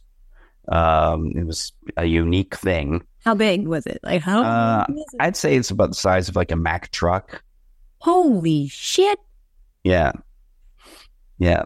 And uh you know, and and uh and it showed up because I asked for it. Which is a weird thing on its own. And also our reaction to it, neither one of us had any emotional response, like no excitement, no panic, no, no, we weren't overwhelmed. We both just stood there quietly watching. And neither one of us took a picture of it. And the nearest I can explain it is that the thing we were looking at was in control of how we were responding to it. So I'm guessing when Jeremy said, I'm not even going to try to take a picture, that was him fighting the impulse that, that part of his brain was saying, I should be taking a picture. But the thing we were watching said, no. Wow. So, so he's, so out loud, he's, he's, I think he's conversing more with the, the thing than with me. Holy shit. And yeah, and so this is, you know, why would this happen? Why would it happen when we're together? It, it, you know, and and it's that's the thing is that more and more you realize that that sightings aren't random. Um, Yeah, you but the, uh, story I told you before, my, my friend Karen and I, like we were like we went out looking. We never done that before. We never did it again after that.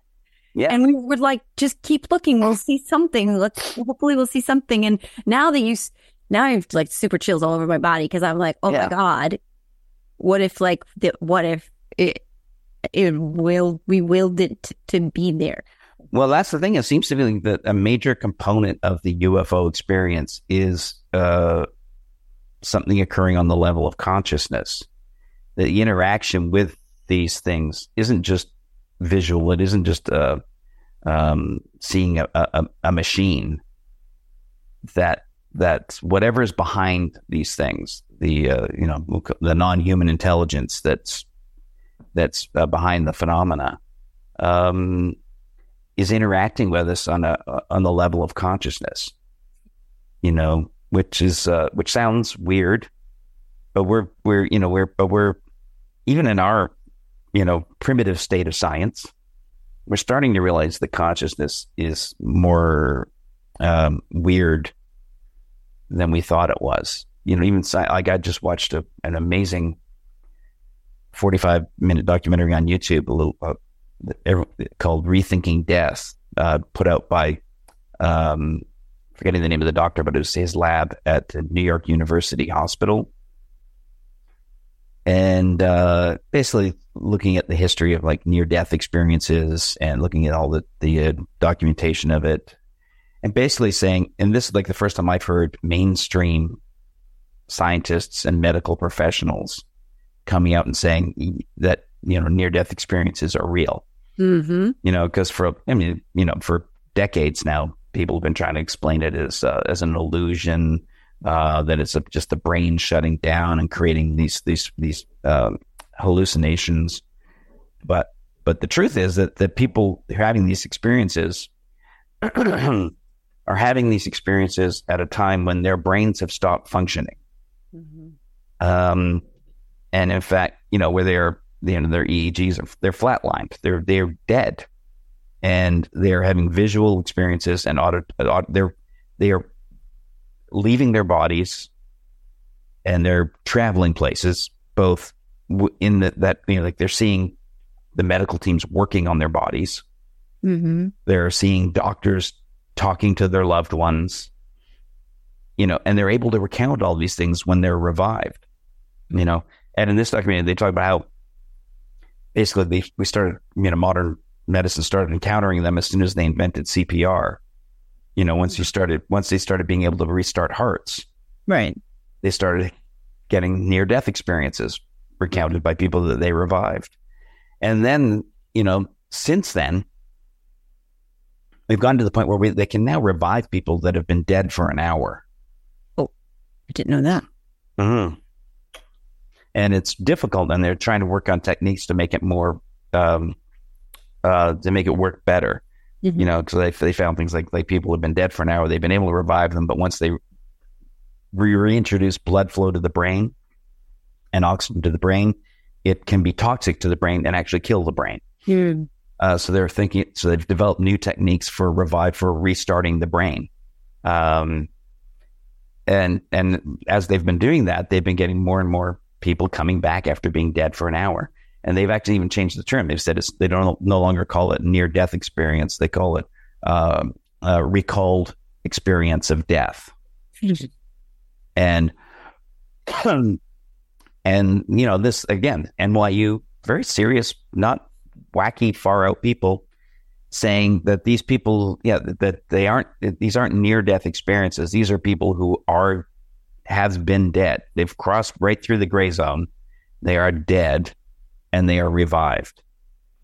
I mean, when you think about what we don't know about the brain, and this, it's like it's like well, we don't know about the bottom of the ocean. You know what I mean? Yeah. It's we did there's it's so much, and the idea that I mean, we have creatures on this earth that have uh, like dolphins, for instance. They say they have an entire sense, right? That that like an, an emotional sense that the human beings don't even possess. Yeah. Um, and and and the idea that something with so much technology that a tic tac can disappear in you know a second or half a minute Yeah.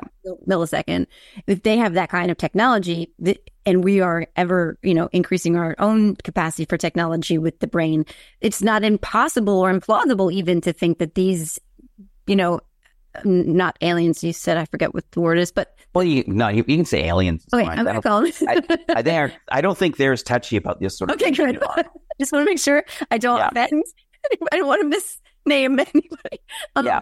Yeah. So, but like that, that, that it's not plausible that they would be able to have technology where they could manipulate yours and your friends' emotional responses. Yeah. You know, in that the literally mess with your brain in that in that moment. It's not impossible or implausible to think that at all, given No. we don't know. They, they can manipulate consciousness the same way we can manipulate radio waves, right. you know? Yeah. um, and and you know, and it's uh, and I mean, we've even there's even there's been a study that's been going on for a long time at Princeton, or it was at Princeton. I think maybe it's moved out of Princeton now, but it was called the Princeton Global Consciousness Study, um, and it started out with uh, uh, I guess it was a graduate student. Princeton came up with the idea of of of having students concentrate on a machine that is essentially a coin flip machine. You know, it's a, it's a machine that comes up either A or B, right? and they had these students come in and try to concentrate on getting one result. And they found that when they did that, uh, the machine stopped being random, and you started getting more, you know, more heads than tails than you should have by chance. And they thought, and they kept doing it. They kept bringing other students in. It- Was it this person had an unusual power? And they bring them. Nope. Everyone that tried it, they got it. Pretty much, they got a good result. And they said the results were it was uh, really uh, like you know billions to one against it being uh, chance. And then and and then they, they oh I was going to say and then they decided to expand it. They said, well, what happens when large groups of people are focusing on an event? And uh, so they start they set up random number generators all over the planet at different institutes around the planet. And then they waited for some event. And as luck would have it for them, uh, this was right before 9 11 happened. And so when 9 11 happened, all of these random number generators around the world that they were monitoring all went off randomness and started producing patterns. Um, and they found this number of times when, when uh, the funeral of, uh, of Pierre Trudeau in Canada, like almost every Canadian was listening to the, uh, you know, um, the, the funeral service when, uh, when at that time Justin Trudeau was speaking, uh, doing his eulogy for his dad. Like almost every Canadian was listening, and they found that the num- random number generators in Canada went off randomness. Um, so, and they found this over and over again. They've been having this result since 2001, over and over and over again. And, um, you know, there's no explanation for it other than that, that consciousness has an impact on the physical world. Wow. Wow. So I mean- if we're yeah we're we're baby steps of understanding how consciousness interacts with the world. Yeah, we're really, yeah, we're really at its infancy. We have no, we really, I mean, again, there's no reason to think that, it, you know, that these aliens who probably and likely, well, must predate us, right, in terms of existence. Yeah. Yeah. But this, what this does for me, Dave, is it confirms going back to hockey that I am responsible for the Rangers Stanley Cup win because Ah. I watched every game and I used to sit there and I would channel every ounce of my brain energy into them winning. And um, everyone thought I was nuts because I really truly believed that I was having an impact. And then they won the Stanley Cup and haven't Well, then, won it then- since. then here's an idea. Why don't you watch the goddamn Maple Leafs?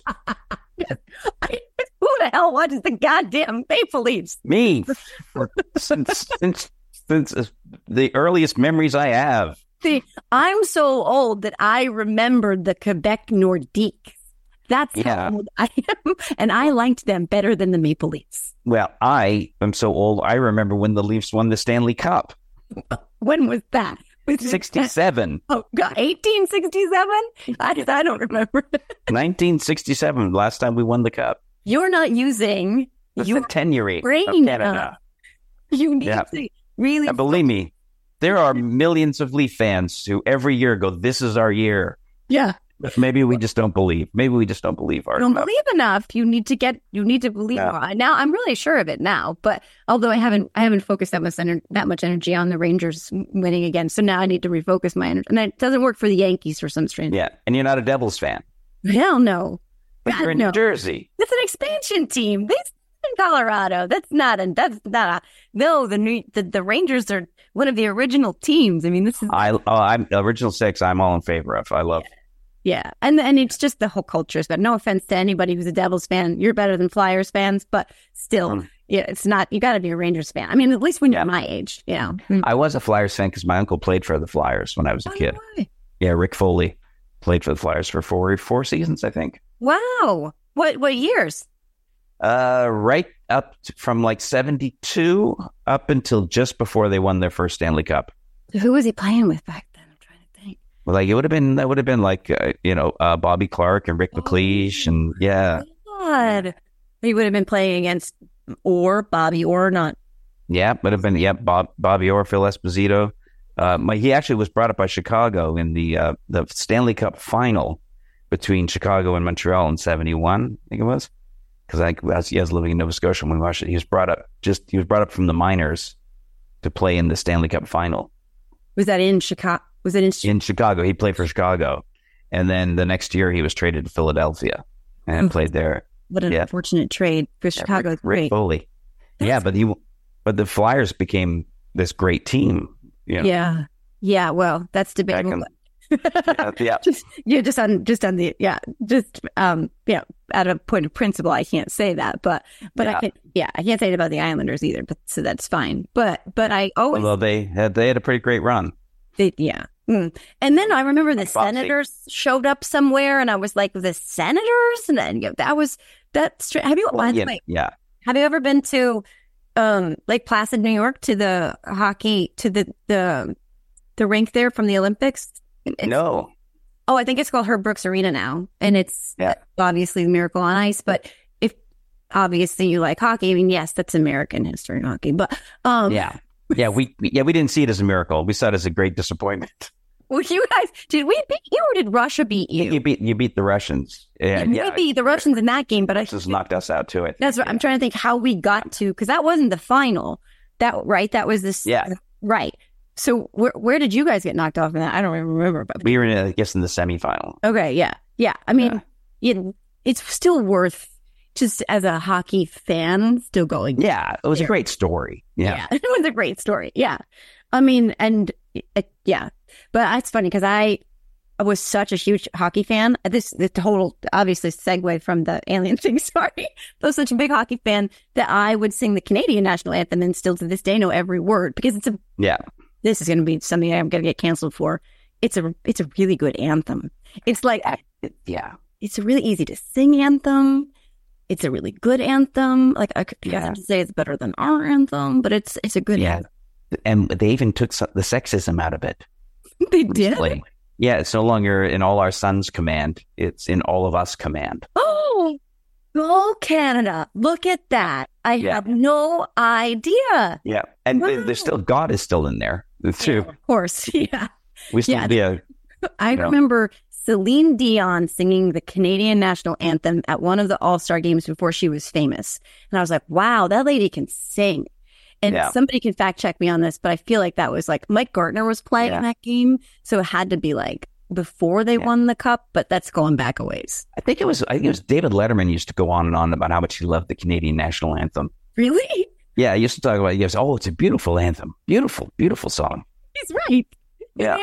It should be talked about more. I feel like we could borrow, you know, a few pointers from you guys on your anthem. It's just, it's you can't. Yeah. We can't have an anthem. We can't sing. It doesn't Yeah. work. No, and it's and it's and it's so the American anthem is so violent. It's so uh, it's about a war and rockets and That's bombing. not American at all.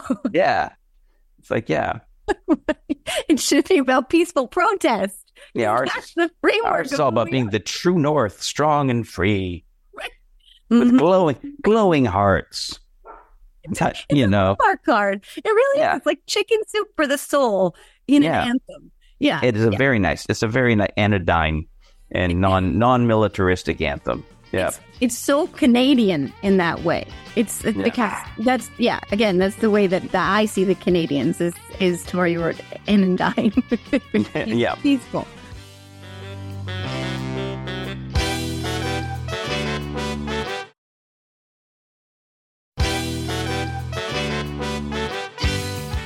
Course, now I can't find that Celine Dion song, but she sang several national anthems. She sang it in French.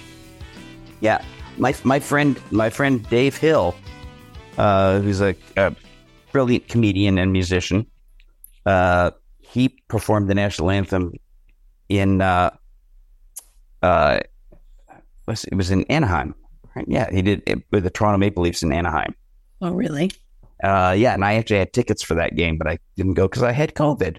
Um, but he played the national anthems on his guitar, like Jimi Hendrix style Oh, that's uh, which he got attacked for, like people because he because he also did him because he did him like he does this very funny shredding, you know, where it's like really over the top heavy metal shredding. yeah, yeah. And Hockey fans like their anthems pretty pure. Yeah, and if you get the joke, then you know I think. But yeah, but it was I I loved it. I thought it was hilarious That's and funny. great. Yeah. Um, by the way, I don't know if you know this. Um, listen to you. You must know this. You live in New York part of the year, right? You said Yeah, Oh, yeah. Do you Yeah, know that the of you. Rangers have a the Rangers have an influencer program? Like it's like a not an influencer program, but it's like a you know they have a VIP program for famous people. Oh no. Oh, okay. No, I, I Well, stayed in that's that. Change your life, okay? And you're gonna thank me for this by taking me to a Rangers game someday because I'm about to change your life. I swear. All right. Okay. Well, they, well, they're going to make the playoffs, right? So I'll be back. I, w- I mean, we'll see with them. It's a perpetual life cycle of heartbreak, but we needed Mark Messier to win. Is what we needed. That's what we needed. We needed basically the Oilers so we could win the cup, and that was fine because I still love Mark Messier. Yeah. Who I got to meet, by the way, that was very cool. And I also got to meet Gretzky, although I scared the shit out of him. I'm going to hit record after I tell you this because nobody. Oh, okay. knows this. But yeah, Mar- uh, but I actually scared Gretzky a little bit because it was at the U.S. Open and all these people started bothering him. But Messier was a gentleman, and um, anyway. Yeah. Yeah, Gretzky's also turned out to be kind of an asshole, which is a bummer, right? Like that's kind of Gretzky? I don't know. That's what I've don't know. heard. I Yeah. don't- Uh, that's what um, I've heard. But he's like friends with Trump and stuff. But anyway, uh, anyway, Oh, yeah. So my friend Steve Hofstetter is a comedian. I don't know if you've ever heard of him. He's he's I know the name. Yeah. well known. He's he's got a big YouTube following. He tours and stuff. He's a great guy. He's a, a New Yorker also, lifelong Rangers fan, also a Mets fan, which is a shame. But so he knows I'm a Rangers fan, and he's like, "Hey, I'm coming up from Pittsburgh or whatever. I'm going to the thing we usually I usually do." I'm like, "What's that?" He's like, "Oh, the Rangers have this program. If you're you know notable in any way or famous, like then you get access through some other gate where they bring you down to the president's suite." under the ice and then it's Ah. like it's like a big party and there's all the food and drinks and all the things and then you walk up to the ice and you have seats right behind the bench so you're right there on the ice and it's all free and Wow. the thing they'll give you there's a like a whole separate part of the garden where they have like a, a sit down meal and they pour like hundred dollar bottles of wine and it's a whole experience and you can go anytime you want and it's free just give them a heads up that you're coming via email and there's a guy who i'm going to put you in touch with and then whenever you're there they put you if you if you're there they'll put you on the camera and then the crowd goes crazy and then that's it and it's it's the I, I will stop because it says other No, I want. No, oh, that's you. You have no idea how much you're exciting me right now. so so so I'm because I'm a, a dork and I'm I don't have a, a poker face and I'm in this experience. Like this is a dream of mine because I grew up just dreaming of being that close to the bench. I used to go to their open practices in Rye when I was a kid and wait Oh wow. three in the morning for them to start skating at nine. I would sit there on the cold ice floor waiting for the players to come and practice. That's how diehard I was. But Yeah. so I'm I'm geeking out this entire time, like this is so cool. So much so that all these people who work at the garden start bringing me gifts. They're like, "You like this? Here, take this helmet. Do you like this? Here, take this hat. Do you like this? Take this shirt." And they're just like giving me all this stuff. I went home. I have it with a mock up of a helmet. Wow. And all this, yeah. So I'm gonna, and my friend Steve has the guy's name because he tried to put me in touch with him. I wasn't famous enough, shocker, and so I did not get into the program. But you're Dave Foley. I mean, Well, I I can look at. I know. I know. My buddy Mike was in that. I guess. Yeah. I just thought that was just for Mike. Mike Myers. Yeah. That was oh, just. of course, Mike Myers is in it. Yeah, my buddy Mike. Uh, my buddy Mike is Mike Myers. Yes, of course. Yeah. Your buddy Mike, Mike Myers. Yes, it's a whole program. When we were there, it was like some chef Anne Burrell was in there, and and I've seen other Tom, Tom Hanks is in the program, and, and you you have Well, I gotta get. Well, then all right. We're going to a hockey game. Okay, if you, you well, what you should do first is bring your buddy Mike, and then the whole place will go freaking insane. Ah. Dave Foley and Mike Myers together, forget it. Oh my god, He, like, mo- well, he he moved to Hawaii, so he's uh, yeah He did? yeah. Oh, did not know that. That's Yeah. that's so not Canadian. Um, yeah. Okay. I'm what I'm gonna do is after we're done, I'm gonna text Steve, ask him to think. Then I'm gonna send. Sure. I- All right. it's a no brainer. Yeah, it was so cool. Like it was the coolest experience. I mean, you you can see all, and the shift changes and the sticks are all right there, and so they're they're snotting in front of you. It was amazing. Like the Oh, coolest. cool. No, I, can't- I mean, yeah, you can't beat that. Okay, so I'm gonna you know I'm gonna do go back and then I'm gonna okay. start with our last segment, which is really fast. It's three totally random questions, and Oh, okay. yeah. So then I I really appreciate your generosity. My time. Oh, my pleasure. My pleasure. Oh my god, I feel so bad. Like I'm giving me like all this time.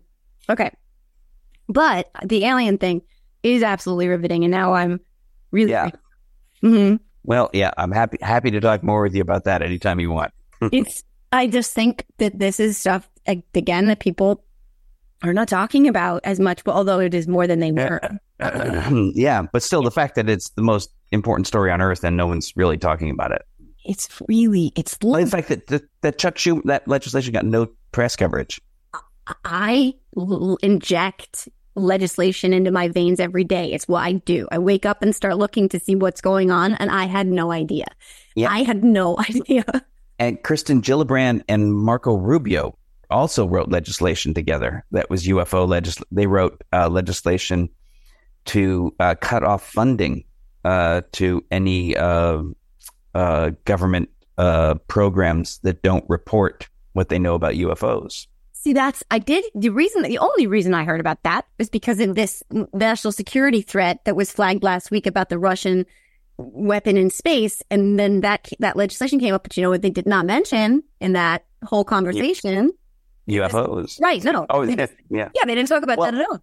No, well, and also um, the guy who uh, who who uh, made that public, Mike Turner, Yep. Uh, is the guy who uh, gutted Chuck Schumer's legislation.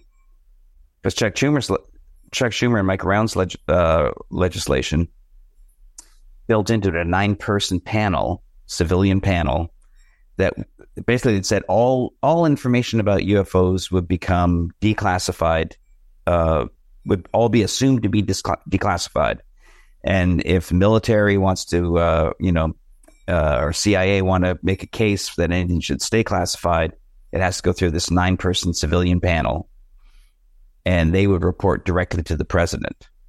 Oh my god.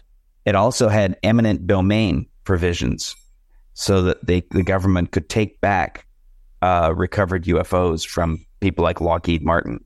Whoa. So, so Mike Rounds uh, gutted that those provisions in the Mike legislation. Turner did. Mike Turner. I'm sorry, Mike Turner. Yeah, gutted it. And just coincidentally, um, Mike Turner is the representative for uh, Wright Patterson Air Force Base. Hmm. uh, which is uh, very famous in UFO lore as being the place that the Roswell debris was brought. Whoa. and uh, also was the home of Project Blue Book. What is that? That was the uh, the official government investigation investigation into UFOs uh, back in the from the 50s up to 1969, and it was the lead scientist was a guy named J. Allen Hynek, um, whose son Paul was a friend of mine. Um, but basically, that was the program um, to study UFOs, but it was mostly wound up being uh, a cover up. Hmm. Um, you know, and J. Allen Hynek, who was brought in, basically his job was to debunk UFOs. But through working on it, he came to believe UFOs were real. And then when he left the program, spent the rest of his life uh, fighting for disclosure on UFOs. And that's Mike Turner's district. So that's very Yeah. interesting. I wonder if, yeah, how many layers deep that whole thing goes back in his, his, Yeah. Um, his He donor. gets a lot of money, a lot of money from that. Exactly. His donors are like, no, Because that's the biggest source of money in Dayton, Ohio. that's in Dayton. Yeah. Okay, now it's all coming together. Yes. Oh my gosh. Yes. My nephew was briefly stationed out of that base for like one minute before he went to Virginia. I Yeah. totally forgot about that. Yeah, there's not a lot of other big industry Just in the area. Yeah. Yeah. My sister, I can say this before I start recording. My sister flew the B 1B after 9 11. She was, uh, yeah, she was uh, the navigator, bombardier, or whatever. Now I want to ask her. So when I went to Kim, she doesn't tell me anything because you know what she does now? No, because she'll kill me. She Now her job is for geospatial. She reads satellite imagery in a dark Ah. room all day. She knows shit. My sister knows things. She'll That's never where, me. yeah. Well, that's where David Grusch worked. He was in the geospatial office. He was also with um, the National Reconnaissance Office. My sister will never tell me. If she tells me, she will kill me because she Yeah. said to me in the past, I've asked her about Gaza. She's like, I knew if I knew that, I wouldn't tell you, and I can't tell you, so don't ask. So I was like, yeah, okay. So yeah, yeah. she the must geos- things. yeah, the geospatial office. Yeah, they, they, yeah, they know things. They've seen things. okay, okay, okay. I'm fine. Okay, wait. Are Men in Black real? That's not real. Um, not only are they real, it's uh weirder than Oh God. what you think. Uh, James Lacatski, who ran the top, the secret AAWSAP program that was funded by Harry Reid. Um, that's the one that you know. It's the real program that the New York Times article in 2017 basically outed the ATIP program, which was a Pentagon program that was unfunded. Okay. Uh, but ATIP grew out of a program called AAWSAP that was funded by Harry Reid, and uh, you know, there's a dark money project. Hmm. And AAWSAP was run by a guy named James Lacatski. There's actually two, two my friend George Knapp has written two books with Lacatski, and uh, Colm Kelleher was also a scientist on the program. Um, but uh, Lacatski, they were on uh, my friend uh, uh, Jeremy Corbell's podcast with George Knapp, and he dropped um, quite nonchalantly said, "Well, you know, said, well, there were people out there who uh, like like to present themselves as being the Men in Black.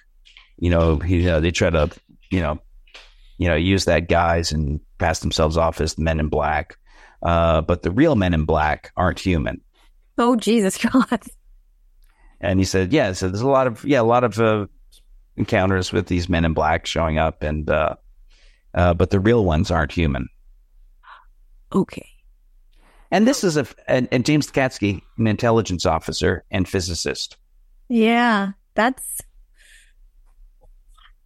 okay. Um, yeah. All right. Well, we've gone down some serious, interesting rabbit holes that I have now. Lots and lots and lots more questions regarding. Yeah. And we'll do. Well, yeah, UFOs and hockey. And hockey is even more mysterious to Americans. So, True. Although not this one, not No. this one. But and it's becoming increasingly popular here. But is I would arguably mm-hmm. say it is the best sport. And one of the things when I was a kid, I was like, I want to be Canadian because I want a backyard hockey rink. And I was like, I can't even skate, but I knew that I Yeah. yeah. But Wow. but I would have moved to Calgary. I don't know why. Probably the Olympics there. I was like, I like Calgary. very cold. I was just there for six months last winter, so Oh, yeah. No, then I will pass on Calgary. like Yeah. 30 below, kind of cold. Oh no, no, no! Like New Jersey is too cold for me, so I'm good on that. Is there a hot part of Canada? Van- Vancouver is as warm as it gets. yeah. Oh wow. Okay. Um. All right. So we'll skip that. all right. And since we did, we covered hockey, aliens, kids in the hall. Um. Now I'm going to segue to the totally random rapid fire question round that I All right. all of my podcasts with. These are the most serious, hard hitting questions of the entire interview. Okay. All right. Um, number one, we've discussed at length that you believe in aliens, as do I. Do you believe in ghosts? Uh, yeah, yeah. Hmm. Um, yeah. I think my, same thing with. Uh, there's just far too much anecdotal evidence, um, and far and and ghosts are far too big a part of every culture, um, going back to the beginnings of recorded history, uh, for there to be nothing to it. You know, it's just it's it just you know it just doesn't make sense that there's nothing to it, but it's persisted throughout human history. You know that people keep seeing them. Yeah. Uh, and also there's uh, also ghost phenomena and um, like poltergeist phenomena, and and it's all kind of interrelated with UAP phenomena. Um, and in fact, I get James Lacatski, who ran AAWSAP and you know did studies at Skinwalker Ranch. Basically, said if you, if you you can't study the UFO problem without studying the paranormal problem because it's all part of the same thing. So it's, um, and again, it comes back to the notion that it's all related to consciousness. And, um, you know, and consciousness is, as I said, I watched that documentary about people surviving death. Uh, that uh, it's it, it's all related to consciousness, life, death, ghosts, UFOs. Um, they're all interrelated. That is, That's my answer. yeah, that's a very good answer. I had never considered that actually at all because now that I realize that makes a lot of sense. It, yeah. I would also think if you could talk to the ghosts, they would have probably some things to say about the aliens they've seen. Yeah, yeah. right? Like, let me tell you a few stories. Well, there are there are there are there are abduction stories of people encountering dead relatives. What? Yeah, yeah. It's not an not an uncommon um, aspect of the abduct, abductee phenomena. In the like so i'm picturing like the cocoons that i pictured in the like they do in the horrible movies where they're in it's like cocoons and okay that's what i yeah no. No. Is It's, it's more pleasant. They just they're just there, and dead relatives show up and say hello and say, "Don't worry, you're going to be fine." wow. Okay. Whoa. Whoa. Okay. By the way total segue really fast i'm just remembering there was a movie when i was a kid in the 80s and i feel like it was in like minnesota or somewhere with big trees where they'll these firefighters or something they Oh, get the- Yes, that um, Travis Walton story. yeah Yeah, up in uh, Pacific Pacific Northwest. okay Yeah, and it was big trees yeah and it was a bunch yeah. of guys right it wasn't just one yeah. They guy were they worked for the forestry department. yes and there was like six of them. Yeah, he had like Travis and and five coworkers, and uh, yeah, he they saw a, a UFO in the woods. He and he went out to investigate it. Was hit by a light, a blue light, knocked like ten feet in the air. His friends all panicked and took off. And uh, and then about fifteen minutes later, they when they calmed down, they said, "Well, we got to go back for Travis." They went back, and he was gone. The UFO was gone. They were, you know, they reported it to the police, and uh, and over five days they were all accused of murdering him, and there was searches for his body in the woods, and all these guys were doing polygraph tests, and and they all which they all passed, and uh, but they were, you know, again they were being accused accused of murdering their friend, and still they stuck to their story that he was a that you know they had encountered a UFO, you know. So if the, you know, so if it was a prank, you'd think once you're looking at a murder charge, you'd Right. go, you'd go, all right, I'm kidding, you know. Right. But yeah, but yeah, Travis Walton, he like he was missing for five days, and then uh, was released and like called his brother his brother in law on a on a payphone to come get him, and he had no idea that he'd been gone for five days. But- that's a tra- yeah, that's a Travis Walton story. Okay, yeah, I the movie was called movie was called Fire in the Sky, I think. Yes, yes, yes, yes, yes. So I so again, I'm going back. That's got to be like 87, 88. Yeah, yeah. Somewhere in that neighborhood because I was with my girlfriends and it was well all we could do at the time was we were only kids and like you know we'd our parents drop us off to the movies pick us up. I remember that freaking Yeah. me out. Yes. Yeah. Okay. Probably I'm gonna go with 88. Yeah. Uh, yeah, I'm actually, I'm actually going to go, go uh, Contact in the Desert this summer, and I guess Travis Walton's going to be there. I've never met him, so I'm looking forward to that. Oh, that's wow. So he's still involved in the whole. Yeah. Okay. Yeah, Very, very involved wow. in the community. Yeah. Okay, that's cool. Um, that's a weird thing to suddenly remember because I totally forgot about that movie. But, um, oh, okay. So movies. Oh, if you want, Payne Lindsay did a great interview with Travis Mhm. on his. He did you know you know Payne Lindsay does the uh, does like a true crime podcast series. My girlfriends love true crime, but so they would know who that is. But I don't. yeah, he's like a superstar of of podcasting, Okay. and um, and but he did a podcast called High Strange that was all about UFOs last year. oh, see now my girlfriend should listen to that. They they only have to do like the murder ones and like. But he did a great interview, and we we had him on our show. Payne, uh, very very nice guy, beautiful too, really Really? handsome fella. And think And that's prepare yourself. Yeah. wear, wear comfortable clothing when you watch his podcast. Okay. Oh, oh my god. Okay. Ow, probably blushing. Okay. Yes, because typically the ball gowns that I wear would be yeah. As I did get into it. Interfere with you. Your enjoyment. saunter around my own, in my own, yeah, in my meth dentist. Um, the same. We were talking about movies. This Go on, what yes. is number one? But like, no, you're the best alien movie. By the way, there's another memory I had because we read War of the Worlds when I, well, we listened to War of the Worlds when I was a kid because that happened in New Jersey, right? So that Yes, yes. original Orson Welles. Um, that reminds me also of Citizen Kane. Was Orson Welles in it? I forget. Um, Yeah. okay. So what's the best alien movie and the worst alien movie? Or like, you know, sort of, yeah. Uh, best. I don't. I I think. Uh, I think probably. I think one of my favorites is. Uh, well, obviously, well, the best. I mean, I, I guess if you're going to say the best, maybe it's it's uh, Close Encounters. Oh yeah, that's so good. But uh, Day of the Earth Stood Still is up there for me too. I've never seen that. the original Robert Wise from the 50s. Uh, although I have to say that I think Day of the, the original Day of the Earth Stood Still in the 50s um, is much more of a Christ parable than uh, than a uh, a real you know alien movie. It's more Mm. like a basically a re, yeah, it's basically a, a UFO version of the the Jesus story.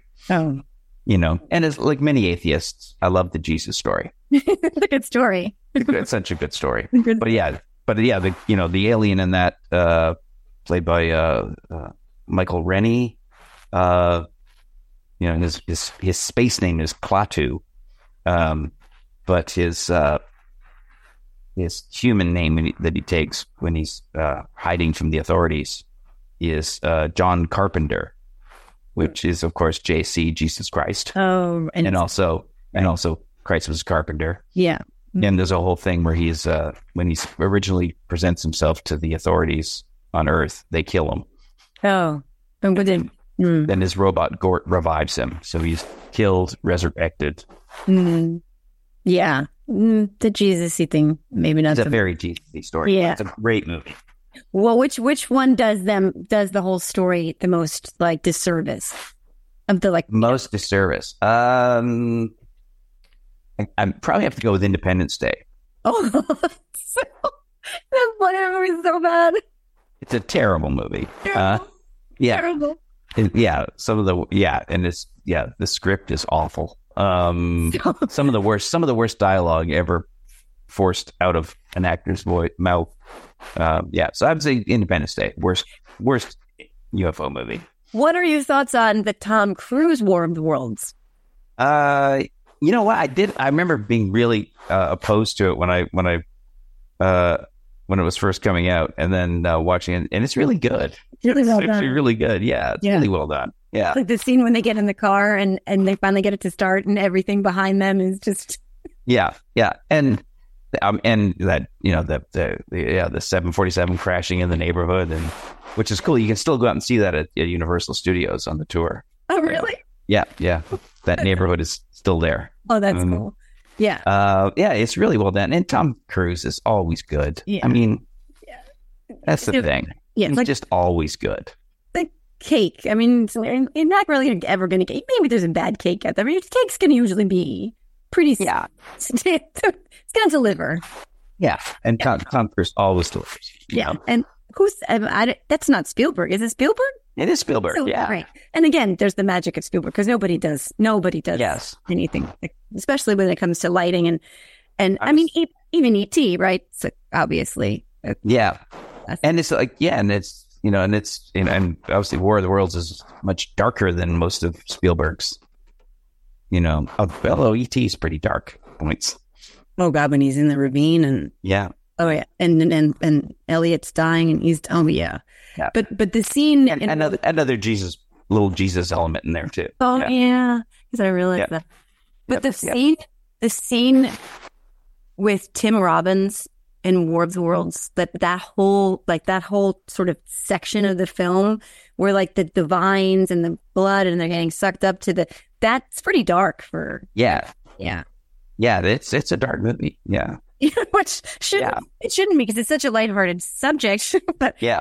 But it has this. But it does have a happy ending. It is Spielberg. It's Spielberg. What, right. So the original War of the Worlds must have been, I was obsessed too with what a head trip that must have been for people to be like really thinking. Oh, the radio play. Yeah, yeah. yeah.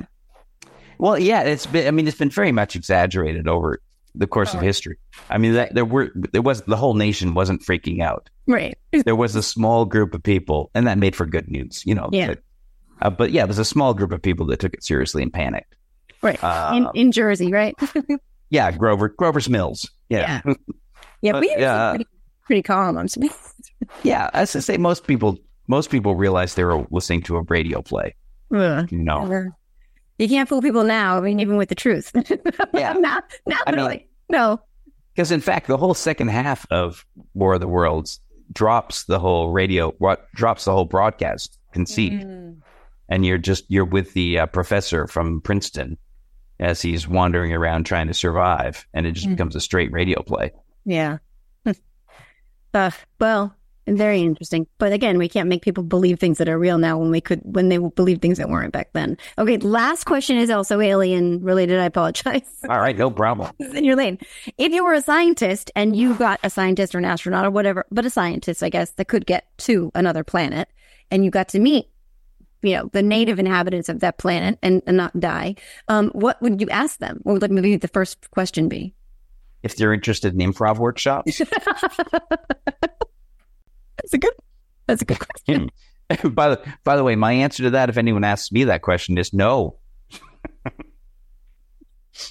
and okay. that pretty much walked right one. Um okay, second question would be Second question to the aliens: Yeah. After you know, they say no, thank you. If they don't want to pay sixty dollars for an improv workshop, uh, Right. They don't have a big demand for yeah, uh, workshops. I, I, yeah, well, I guess it depends. Um, Um, are, are they a, are they a species more advanced than us, less advanced? Uh, yeah. So yeah, I would say that they're more advanced than us, Um, and they they can they we don't have to talk to them, I guess, because they can read your mind. yeah. Um, I get. I, maybe the first question would be, what happens when you die? Oh, that is fascinating. Yes. 'Cause I think they, I think they know. Oh, right. Okay. That is fascinating. All right. So now that, well, we have a lot to think about because Mhm. we know that they probably don't want improv comedy. Yeah, no, no. Right. And that's my advice. to Everyone, everyone, just steer clear. Most, most, most of the time, improv's a bad idea. No, never, never a bad idea. As, as a person who fully 1000% appreciates all of your contributions to comedy in this world and, and is raising her son to not just know you from the, from uh, the, as a bug. Someday he will appreciate as well because he wants, he's very much wants to be like, he enjoys comedy and he's a very funny kid. So like, mm, yeah, you sketch comedy, improv comedy, whatever you're, whatever you brought into the world, whatever you're putting out there still is, it's, it's, a, it's an incredible service because I mean, honestly, it's humor is medicine, as you could probably attest. Yeah, I it, I certainly uh, uh, comedy certainly helped me get through my childhood and adolescence. You know, And now more than ever, with the craziness in the world and like just how heavy things can be and how uncertain things can feel, and this layer of comedy is sanity saving for sure. yeah, oh yeah, you know, it, it, it's you know, um, being able to keep a sense of humor as uh, as modern democracy fails uh, is good. We'll be laughing as we go over the side of that cliff. Yeah, Oh boy, we'll be laughing. Yeah, as we we're like, aren't you the guy from that TV show? yeah. But ag- Like- again, this year might be the year that human uh, dominance ends anyway. So yeah. So I guess yeah, like it maybe I always think there's no superhero coming to save us, but maybe an alien can come and I, you know, I keep getting uh, from people. Uh, people keep intimating that some there's some very very big things are going to come out um uh, soon about about about the uh, the non human intelligence that we're sharing the planet with. oh, okay. Well, hopefully that makes the news cycle for more than a day. I hope so. Yeah. Yeah. Yeah. Um, yeah.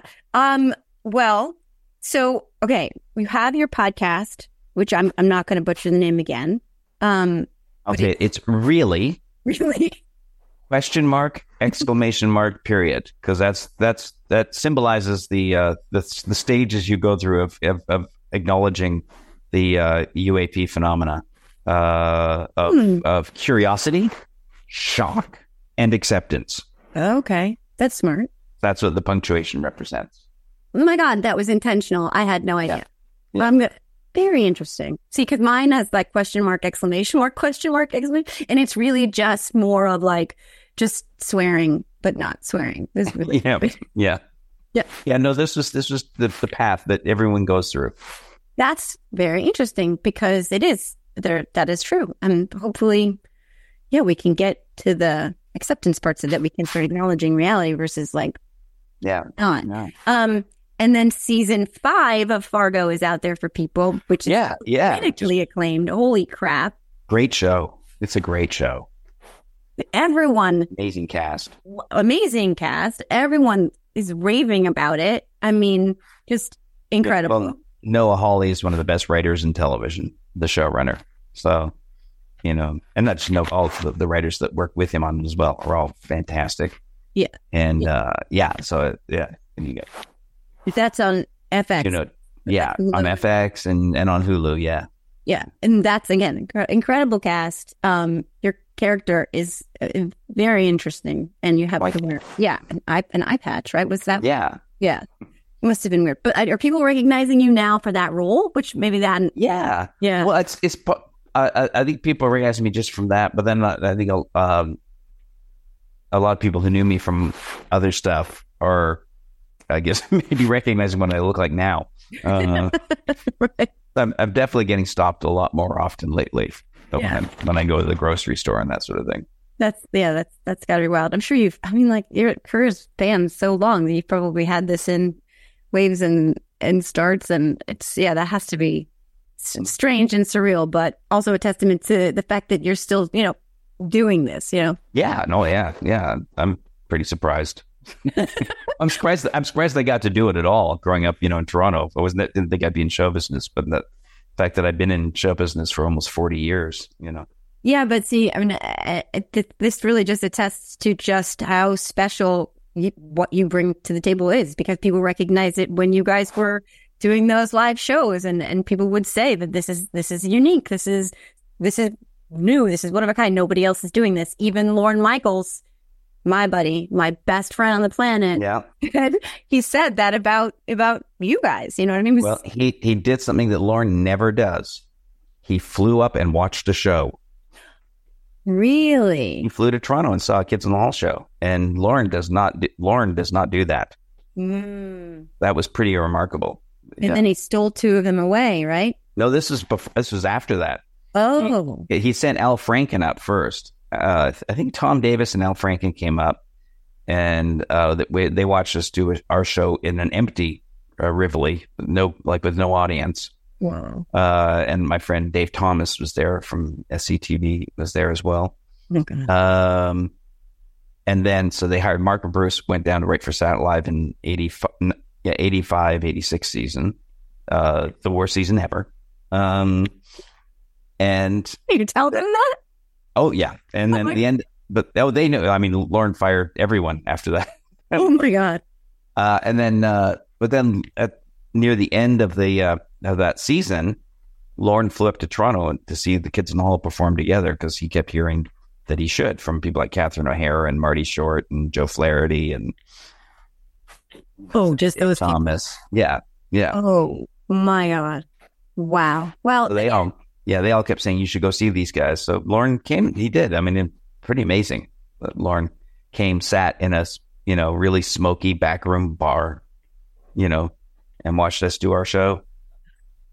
Wow, that's incredible. Again, it speaks to the power of what you guys are doing. I mean, it's that's why you're still you're all still around and you're all still the magic's still that Why the show still holds up and why every time I open a container of coleslaw, I've got Mm. gallons. Now, did you watch the reboot? No, not yet. Don't kill me because I'm really bad. I don't. I, I know this can sound shocking to you. I tweet a lot, so I don't actually watch a ton of TV because I'm usually exhausted from screens by like the end of the day. And I'm like, I gotta watch this, but then I don't, and that's that's a terrible failing on my end. I need to I watch. I mostly just watch hockey and documentaries. Yeah, see, that's good though. But that, yeah, I need to watch the reboot, and I'm gonna, I'm owning myself by admitting that I didn't yet because That's I'm fine. a loser I'll- lose all with no life. Not obligated to, but if you like the kids in the hall, No. I, it'll make you laugh. I know I have to. And actually, that might be the best way to introduce my 14 year old son to it because, Well, okay, all right, I'll, but I will tell you there's a there's a a lot of uh, full frontal male nudity in episode one. really? So I hope he's ready for that. I think he's seen his own full frontal male nudity. Yeah, as long as he's comfortable seeing that in, in the room with his mom. Oh, you know what? Um, well, that's a good question. We could always skip the first episode. and Yeah. stream. Yeah, Or I'll just watch, watch that one. Uh, Yeah, Yeah. there was, um, yeah, that might be awkward. Mm, yeah, that might be kind of thing. Yeah, because it's me and Kevin, so it's not something anyone's gonna enjoy. Wait, wait, wait, wait. What? What? Yeah, yeah. There's a, Wow. Yeah, yeah. It's a spoiler. I've, I've, you know, I've not totally spoiled it, but the comedy premise is the comedy premise is sound. That is wow. That's that that took some balls. I mean, I had to say that, right? Yes. I'm sure yeah. ever said that about that before in the Yeah. history of time. Yes. Okay. Well, we'll, we'll I will put that on my to do list All right. and not mine and my son's to do list. But uh, yeah. Okay. Well, I thank you. That thank you so much, Dave Foley. I took your entire day. I'm pretty sure. No problem. Um, I'll yeah. walk my dogs, and they'll stop complaining. Right. They're like, who is this bitch? Why doesn't she shut up? Meanwhile, my dog is like, I'm worried she's not breathing. She hasn't moved I, once. I saw her wander in in the background. Yeah. She moved once. She let me pet her ass, and then she was back to sleep. She's the laziest hound dog there ever was in history. Yeah. Um, but thank you for all this time and No the problem. incredible All right. conversation. And All right. And and we're going to a Rangers game. yeah, I gotta, I gotta set that up because y- you're gonna change your life. I'm gonna change Dave Foley's life, ladies and gentlemen. I'm not gonna tell you how, but I'm gonna make it happen. So, All um, right. Dave Foley, thank you again. Um, this concludes this episode of the Are You Effing Kidding Me podcast. Um, guys, I hope you really enjoy this conversation because it is a journey. Great. You That's good because I I have to pee again. can me again. All right, bye. Are You Effing Kidding Me? is a production of the Political Voices Network. Please visit us at politicalvoicesnetwork.com.